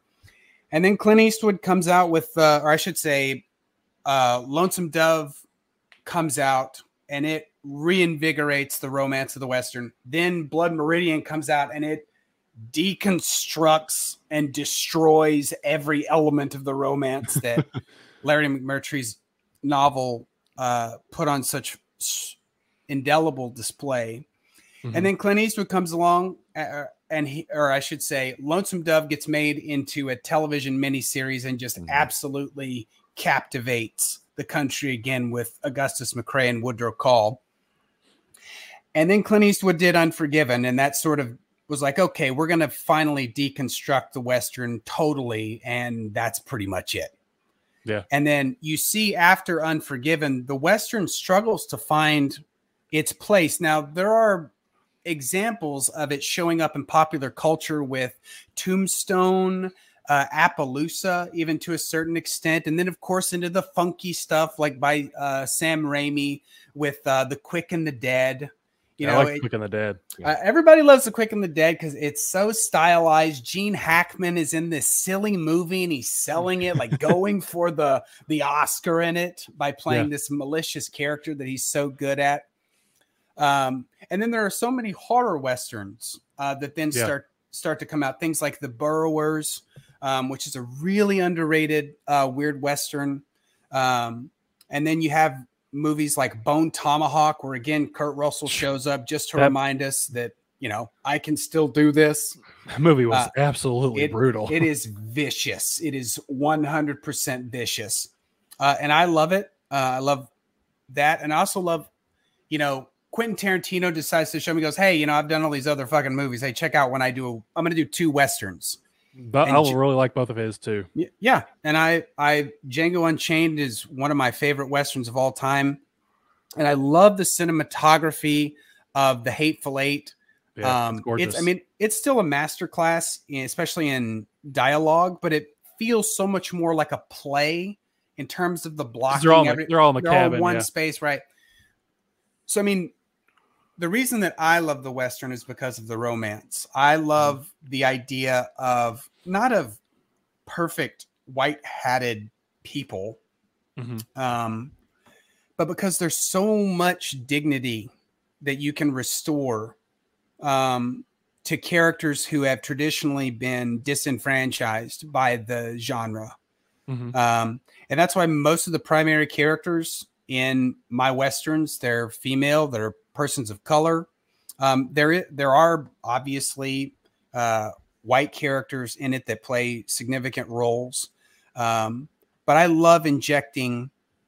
I love talking about Texas landscapes. I'm from West Texas, and there's not a whole lot in West Texas, um, but the sunsets and the sunrises are without question some of the most beautiful things you will ever see. Um, and so I love injecting that part of my life into books because I live in Texas, and Texas is a tough place to live right now for a person with my predilections toward political leanings. Right. Yeah. Um, but though it is hard for me to love Texas, I will always be a Texas writer. Mhm. And so writing about Texas in the Old West as a sort of love letter to people like Larry McMurtry, Elmore Leonard, uh, Joe R. Lansdale. Um, it's it's uh, it's im- it's important to me on a visceral level. Mhm. So anyway, that's a long ass way to say I Well, really good. But- love but the it- but it's- it's, it's interesting because you're mentioning it's the romance of it and with it being a horror western a lot of times romance is lost in horror books you know Right. but just saying that may make someone read your stuff from a different view you know what i mean? Because yeah, now they're looking for the romance and seeing how you capitalize on that and see how you highlight the romance of it right. Oh, okay. So this is what he was talking about. Instead of just looking for the kills and the the, Right. I'm the, the I'm demons and the monsters and the horror stuff, you know. right so- and i and i think spl- i think splatter westerns are important Um, I think that they provide a certain outlet and a certain uh, capacity that people love to. It, when we focus on the gunfights, the action, the revenge western, you know, Yeah. those things are important. They're they're important to the genre as a whole. But ultimately, when I'm writing a western, I want people to fall in love, and I don't necessarily just mean like. And so I put characters together, and they fall in love, and uh, Mhm. you know, it's it's not that sort of romance. I mean the type of romance you feel when you watch the Right, searchers. right. You know, and and I know that you know that I'm just uh, trying to be explicit in that there's a certain hardness and a certain type of rude beauty that can only be found in the western and i really truly love digging into that and showing people that landscape Yeah, Yeah. there's like the innocence with Annie and Oren, their friendship together, and right what happens with a little bit with Carson and Annie later on in the book.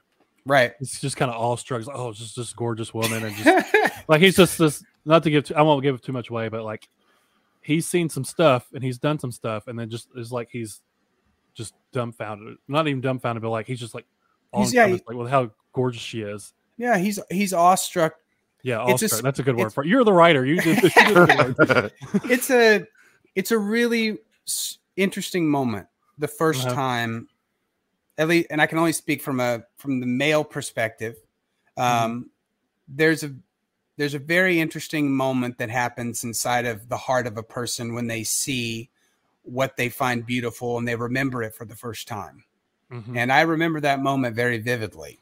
Um, and so there are moments inside of the book that try to capture that sensation that we all felt when we were very young. Mhm. Um, because I, I think that that's wonderful. I think westerns can uh, can provide that as well as any sort of romance novel can. Yeah. So yeah, it's it's in the, for me the western is the nostalgia and like the sense of exploration. I love heading out west and exploring new territories and stuff. That's what really entices me with the western. And you have that here with with yours because Yellow Hill is this place no one goes. It's this awful place off by itself, and then there's Right. just all this this cosmic stuff going on. Did you did you originally set out to inject the horror into it, or was it gonna be a straight western at first, and then it just sort of blooded to the? Because you sort of go like full on cosmic by the end of it. Yeah, I guess would you consider it cosmic, or would you consider it? It is else? certainly cosmic horror. Okay. Yeah, without question. Uh, it's a mixture of I do all. I, I like to do all three. I like to do paranormal, supernatural, and cosmic horror, and I like to blend that all together and just pour it out. yeah, because you've got just- the vampire in there too, who's on the cover. So yeah, you've got the I do. in there. I do love uh, Sigurd of Antioch. Sigurd, yeah, he was he was great. I think I appreciate that. Um, but yeah, I think that uh, it is certainly cosmic horror, and it as it as it goes along, the paranormal, I should say, the supernatural elements and the cosmic horror elements actually start to fight for primacy in the novel as to who is the biggest antagonist for the book, um, and that's intentional and. Uh, it it certainly plays out to a what I believe to be a really satisfying climax in uh, the Light of a Black Star, which is the third book. See, now you got it right though. That one's done already. You need to give it to me faster. So. Why? Yeah, a red a Red Winter in the West, which is the second book in the series. It comes out in July, and I should say along with Josh Rountree's Legend of Charlie Fish, which is an excellent novel everyone should pre-order now from Tachyon Press. And then in November of this year, we'll get the Light of a Black Star because my goal was when I sold it to Cemetery Dance, I said I want to do it all in one year. I don't want people to have to wait. I want them to have everything because I Thank you for that. hate I was, I was gonna say welcome. thank you for uh, people are gonna say thank you for that. So I So- hate making people wait to finish the story. I believe that if if people enjoy the story, they shouldn't they shouldn't have to unreasonably wait for Mhm. that story to come to its conclusion. Right. And that reasonability varies from series to series with certain expectations. James is he's buying from the Texan. He's getting your books right now. Thanks, James. I appreciate it. see now just describing that, I want to jump in. Like I I don't think I've dived Jay's too a far he- Jay's a Western hater. He I'm not. I'm Western. not. I, I had a couple, like two or three bad experiences where I read a a couple popular westerns, and I'm like, Mhm. I I didn't care much for him. So it kind of, you know, What did you read, for- if I can ask? Well, Ooh. uh, Drop it, Jane. he he read one that I really loved. yeah, the one I want I won't mention that one, but the Stephen King one. Uh, what's the first one in the? The, The gunslinger. yeah, I, the- I was kind of like That's more dark fantasy than it is western, but there are certainly it. western and there was- elements in there's it. There's another one I read when I was younger that I think I might have been forced to read it for school. Mm, now we're Yeah, starting to get it- to the root of So it. Yeah, so I don't, I don't feel think. I've. I, it's just I haven't discovered the right ones yet. I think that's Sure. what it is. So, but And I mean, that's the way, the okay, way yeah. the way the way you were describing what attracts you to the westerns, I'm like maybe I'm looking at it from a different point now. So Well, maybe you will, maybe you won't. I hope uh, so. who knows? I don't know. You know, Right. I gotta Jay, I think you'll- I- first. I think you'll enjoy the Massacre at Yellow Hill. It was a lot of fun. It's really good. I love hearing that. That it's fun. It is. that's fun. all. That's what fun. I care. That's what I care about. I care about people saying, like, because obviously I'm trying to throw my full weight into it and trying to make a mark as a writer. But at the same time, if it's a slog and you're like, this is getting very self-important. Yeah. Uh, you know, I'm not here to. I'm not here to do that. I'm here to tell people stories that they can hold on to that will matter to them with characters that they'll live with their whole life. Mhm. That's that's it. And anything outside of that doesn't reach the Icarus point, and I don't really give a shit. Yeah, So- like I'm not a fast reader whatsoever, but I read Massacre at Yellow Hill over the course of three or four days, maybe, which is It's a fast it's for me. a uh, It it's a quick one. Yeah. And you, what is uh It's Carson. How do you pronounce the other one's name? Tomley is the P silent. Ptolemy Gilbert Ptolemy, Ptolemy. Yeah, so you, I won't say what happened, but at the end of a chapter, you like tease it like something bad was going to happen to them. I was like, no, like I just got attached to these guys. But no the one's way you worded- Remember that.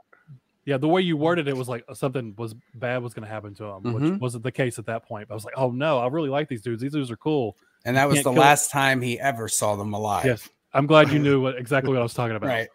Yeah. So you mentioned earlier you've been a professional writer for what 15 years or so. Mhm. How much have you seen your own writing change, or has has it changed? I mean, from the from when you starting out, I know you learned how to write after you went through your 5,000 books you had to read.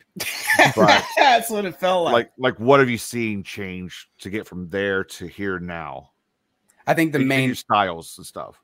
Yeah. So the main thing that needed to change for me is that I was impatient and I would rush through something um, stylistically. Like I stopped caring so much about something impacting, not impacting, that's not the right word. I, I began to care more about the beauty um, and less about beauty and effectiveness, right? So I have a a mantra which is and it when I, when I finally came up with it when it hit me I realized what I wanted and that is I write for power and I edit for clarity. So during my first drafts when they come out it's all just haymaker in terms of effectiveness like I want to I want to bust the reader up so bad. Um, and then at times like I'll I'll throw myself out of the right POV or all of a sudden I'll start describing something that doesn't matter to the reader uh, or really doesn't matter to the effectiveness of the of the story.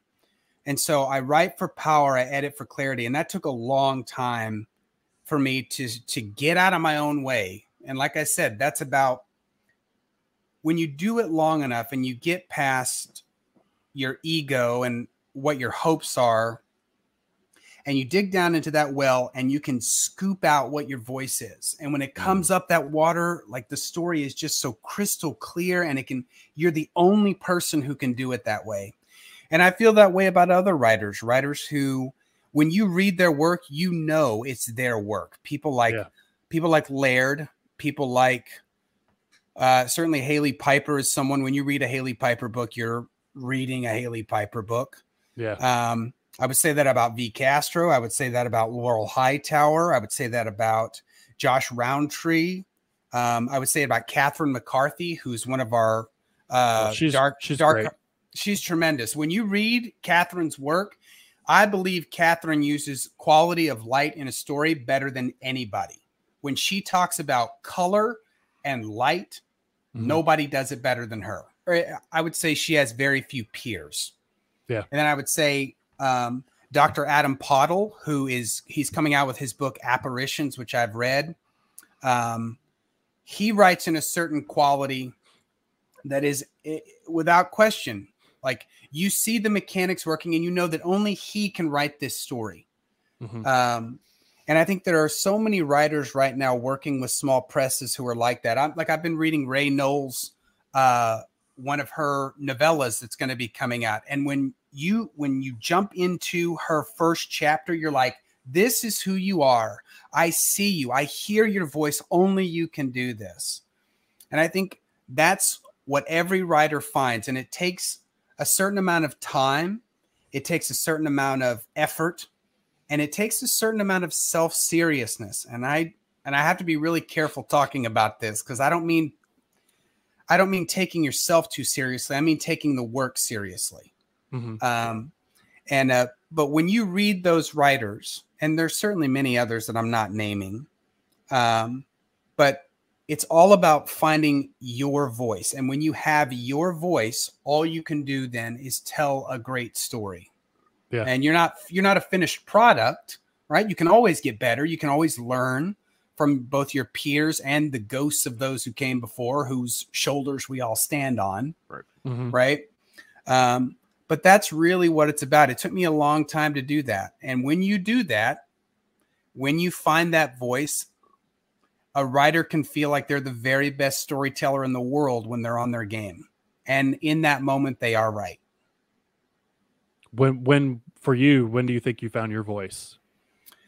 I Or found. have you found it yet? oh, I, yeah. I'm, uh, found it. yeah. I, I'm, I'm a certain type of writer, um, and I know what I am. Mhm. Um, I think I really found it when I was so I wrote the Massacre of Yellow Hill and I was trying to find it. The Massacre of Yellow Hill taught me how to write a novel because it was my first novel.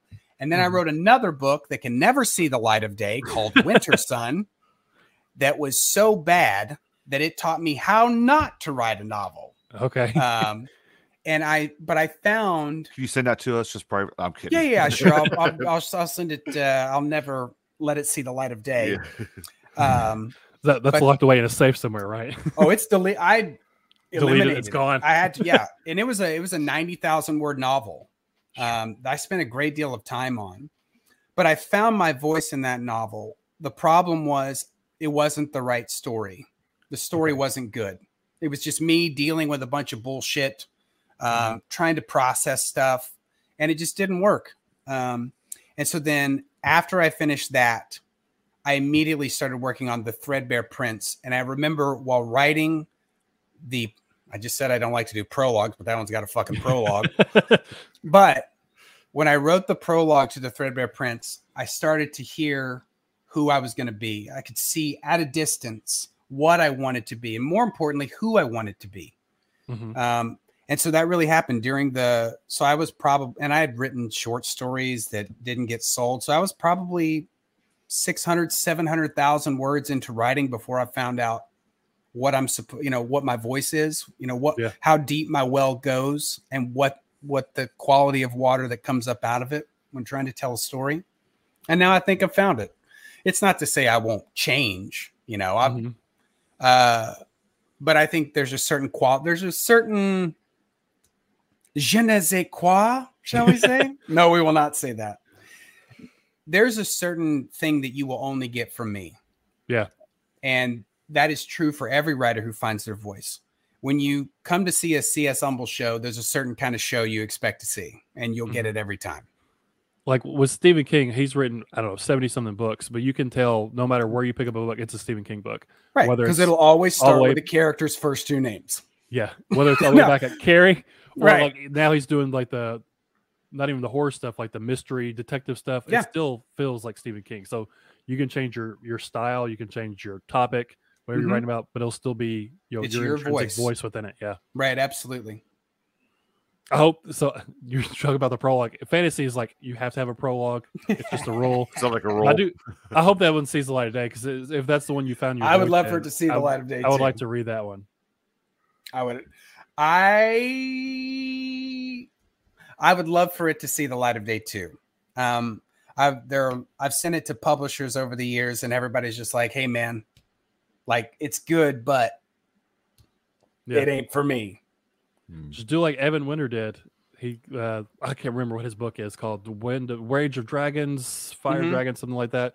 So he self pubbed the first one, and then he got picked up by a big publisher to do the second I was one. gonna say there's always the self pub uh, route. It's which- hard. It's a hard road to go because I tried self publishing after I did the Massacre Yellow Hill had an original publisher, and then I took the rights back from it, and then I tried to self publish it. And the Red Winter in the West, I self published probably three and a half or I think three years ago. Mhm. In fact, three years ago in May. And guys, it's a hard road. Um, and I, especially for fantasy because those are those are I think self pub fantasy is harder to do than like the novellas and stuff with Oh, horror. yeah, because the roster's so deep, the bench is Yeah. so deep for people yeah, I writing never, I never even fantasy. thought of the, gen- the It's also the different time genres. commitment too. Like I can read a hundred page book in you know a couple hours as opposed to taking a week or more for this thousand page book that it might be great, it might be awful. right, It's big in time investment too. Yeah. yeah. right. So with uh Massacre Yellow Hill originally being self pub and you're bringing it back, how did Well, you? it was originally it originally went through a publisher, okay. so it was traditionally pubbed pubbed originally, and then I took the rights back when they because I that publisher actually said, yeah, we want the Threadbare Prince too, and then but we're not going to change your deal, even though Oh, Matt, okay. like I wasn't able to leverage the success of the first book, and I was like, this is not where I want to be. yeah. Um, and so it was originally tradi- traditionally published, and then I tried to self-publish them, and then I held on to them, and then it goes into the question you asked about Sadie, how it all came about. Yeah, with was Cemetery Um, Dance. Right? She read, uh, she read the first two books in that Light Sublime while I was working on the third book in the series, even though it didn't have a publisher, Mhm. um, because I'm a lunatic.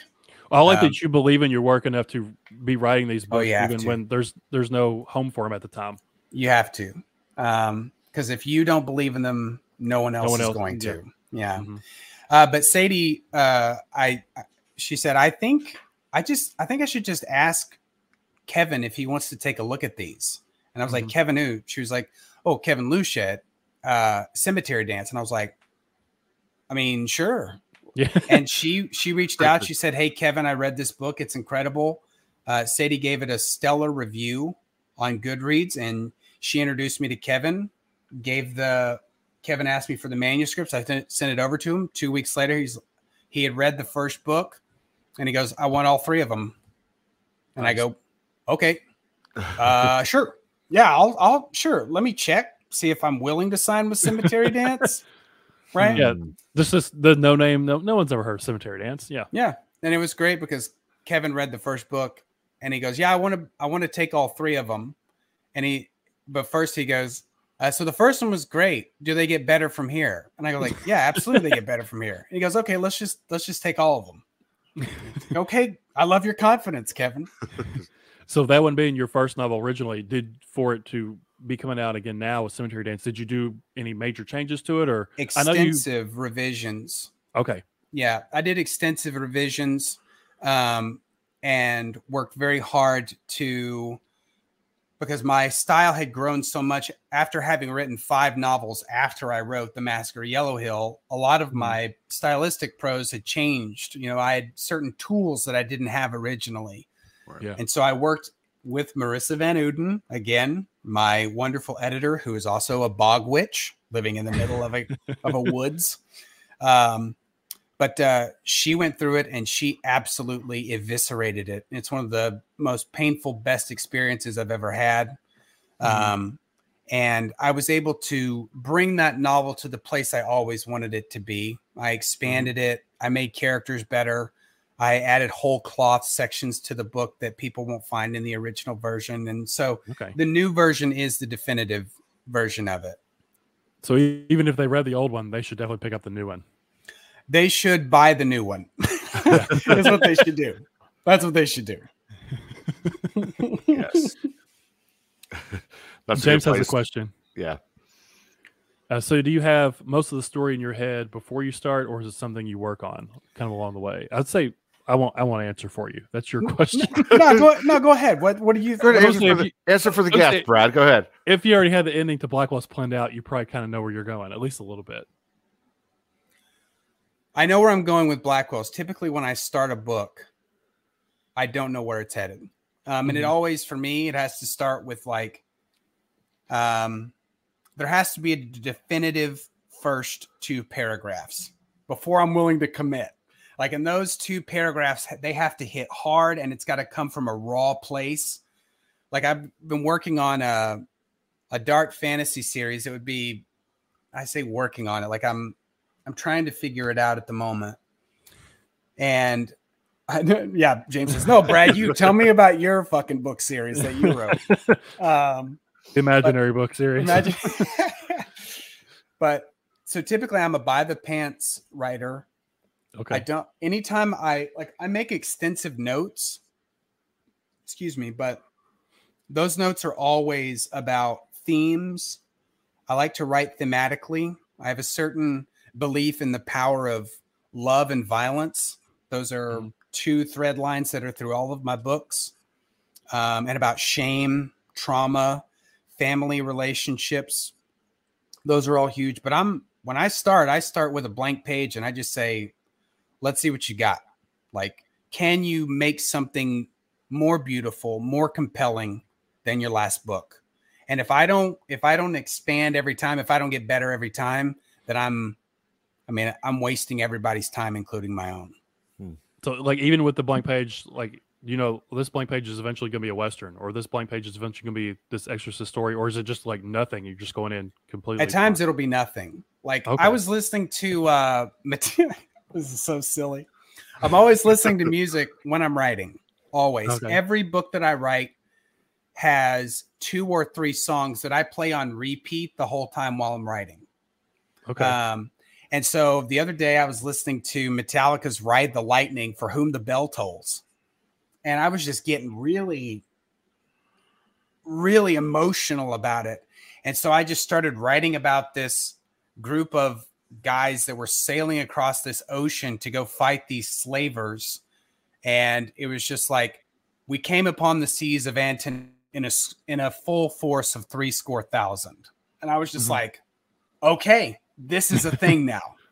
And and that hit me in such a way where I was like, well, now I know who these people are. I already know what they're going to go fight.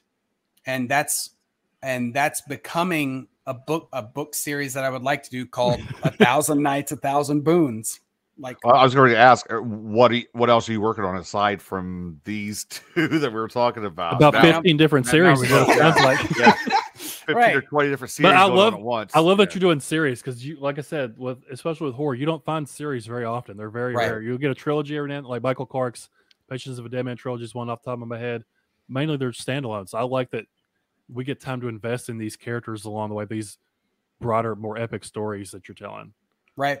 Right. I mean, I appreciate that. I, Yeah. I, uh, I, I do think that that's something. It's challenging in horror because horror has been so well owned by cinema in the last, I would say, Mhm. thirty years.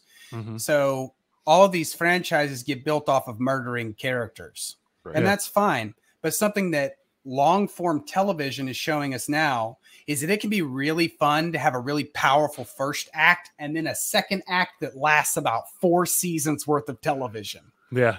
And so that's that's one of the things I'm trying to do is I'm I'm trying to emulate and compete with long form television in a way mm-hmm. that's cinematic and compelling so that people won't feel like they're wasting their time like I get it. We've gone to the mountains of such and such. We got the magical what's the thing and now we got to go fight the big dark guy up in the sky. That's what Right. Jay hears when he thinks fantasy. The, ma- I- I do- the magic, what you call it. I do. Yeah, Right. yeah. So no, I mean I'm I'm a series writer. I believe in investing very deeply in characters so that when those characters make mistakes and they get pulled off of the board, it is deeply painful. Yeah. Mhm. Because I'm I say this sometimes, you know, I'm here to break your heart and then at the end of it I want to put it all back together again so that you'll thank me initially for the for the hurt. With a little super glue, duct tape. Yeah. Any way we can put it all back together. Yeah, I think shows like like The Sopranos, The Wire, Breaking Mhm. Bad, all those shows, you know, being longer form stories like that. Um, Breaking Bad's probably my favorite show ever. Have- it's certainly up there. Absolutely. Do you, so are you inspired by um obviously music? You, you listen to music all the time, but Mm-hmm. you wrote that story with that. But are you inspired by other forms of media, music, movies, without TV? question. The paintings of Caravaggio, the uh, the mute, the the voice of uh, uh, Luciano or Luciano Pavarotti's Nessun Dorma. Uh, I'm deeply affected by the poetry of James or the the writings of James Baldwin. Uh, I mean, I love Victor Hugo. I love uh, Shelby Foote, who though he is uh, a Southern apologist asshole, he's still one of the greatest American writers we've produced in the last hundred years. Um, I'm, you know, I'm I'm deeply affected by the films of Stanley Kubrick. I love the the uh, the soundtracks of the late Basil Poledouris, John Williams, obviously. You know, there's you missed beauty- our Star Wars talk, Jay. You missed it all. I know, yeah. We, all we did was talk about Jedi's and laser swords. That's, what, that's what I figured. So Right. yeah. But no, I'm my big th- like, like a great example is this. Um, the the film True Romance is one of the for me it's one of my favorite Tarantino written uh, films. And there is a scene in True Romance. It's called the Sicilian scene, and it's with Dennis Hopper and Christopher Walken, and it is pound for pound. It is the template in that scene that made Tarantino who he is. He does certain mechanics in it that you rarely find anywhere else of characters sharing power dynamics.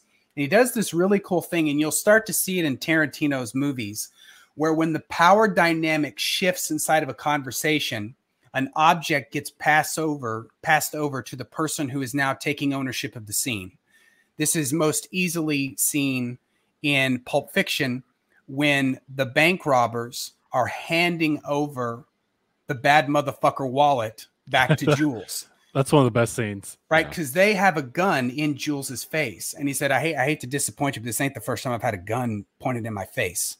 Yeah. And then he's screaming at him like he thinks he has the power in the conversation, and then they pull out the, you know, Jules puts a gun on on the on uh, what's his name, uh, Honey Bunny, and uh, I can't remember the guy's name, but he goes, "My wallet's in there. You can't have it." And he's like, "Which one is it?" There's a lot of wallets, and he goes, "It's the one that says bad motherfucker on it." and when he hands over the wallet, it's Jules taking complete ownership of the scene. Same thing happens in True Romance, but it's with a cigarette, and it's with a light. And it, and as the cigarette goes back and forth in the scene, it is the transference of power of the character deciding, "I decide what happens." And those those moments like that are deeply they affect me very deeply. They affect my writing style and they affect the way that I approach uh, blocking inside of every story. So to go back to Pulp Fiction, what do you think was in the briefcase? I know everyone's got their own theory. Everyone like right there's the is it the diamonds from uh Reservoir Dogs? Is it solid gold? Is it uh the soul of Marcellus Wallace? that's right? probably my favorite one, the, the soul of Marcellus Wallace. I for me, what's inside of the briefcase is almost inconsequential, Mhm. right? Because the idea of the thing is so much better than it being a thing, Right. right? And that that's not to, you know, I'm not trying to evade the question. I think that there are a lot of fun fan theories. Um, but for me, the when the look on Vincent's face when he opens the briefcase and he's like, Are we good? And Vincent says, Yeah, we're good. Whatever he Uh-huh. sees inside. Like that to me, like whatever's inside, it makes Vincent Vega, who is unflappable. Well, he's not unflappable, especially when he's driving around with a OD uh, you know, Marcellus Wallace's wife in the car. He's certainly not a cool customer. Uh, but the look on his face is what matters, Yeah. right? The reaction to me is what carries the weight of that, not the actual glow of Mhm. the the the briefcase. It's like the same thing. Uh, what's in the box from Seven? What's in the box? the box. What's in the Right, box? Right. You know what's in the box. We know what's in the box. We know what's in the box. We know what's in the box. Seth, thank you so much for joining us, and I really Thank y'all. You've been tremendous. I really appreciate you having me on. we can't thank you enough. Uh, for those in the chat, thanks for hanging out with us. Brad, do you have any other uh, final words? I mean, I'm exhausted just listening to all of the 5,000 pieces of work this dude's got coming out. And, Well, you know, on the his after show, we're gonna go into a deep dive on Andor. So Mm. that'll be the Patreon. Mm, let's exclusive for a talk little bit. about it. yeah, But I'm for real. We could talk about Andor. you can't, you can't give that away for free. I'm kidding. right. But- That's but- not free content. That's gated content. But Yes. We you talked a lot about uh, all these subtle deceits and stuff. So pitch uh, real quick before we go. Pitch the massacre at Yellow Hill and what that's about for people. Sure. The Massacre Your, your- Yellow your elevator pitch. my elevator pitch. The Massacre at Yellow Hill um, is a mixture, or I guess you could say it would be if uh, if Larry McMurtry wrote a story about a couple of kids fighting a supernatural evil uh, while also dealing with family trauma and poverty in the Old West. There you go. It's a lot of fun, guys. There's vampires in it. There's weird cosmic creatures. There's like this secret society cult kind of thing. There's a lot of cool Mhm. stuff in it. Appreciate that. I'm excited to see where the rest of the two books go. Me too. I hope they're an enormous financial success. give him give him the money, guys. Buy his books. exactly. There you have it. CS Humble taking over the horror community because he's releasing everything all at once. all within he's got- a short time. And he's got the so, and he's got the back stock to back it up too. I, I Right. He's, he, right. he's ready to go. I am ready to go. Thanks again, everyone, for joining us. Thanks for uh, stopping by. Really appreciate it. Our guest, CS Humble. Make sure you uh, pick up all of his stuff and then talk all about it and, and spread it around. Where can people find you? Twitter, Instagram, all the fun. You can find me on? Twitter at CS Humble. You can find me on Instagram at CS Humble. Um, and uh, you, I have a Substack. You can look me up on Substack, and I'm working on thinking about building a Patreon, but I don't know. We'll All see right. where that goes. There we go. Everyone, thanks so much for stopping by. Really appreciate it. Till we meet again, it's a wrap. That's a thanks for hanging out, man. Oh, thank you. Glad you got Love to you, see me. Jay.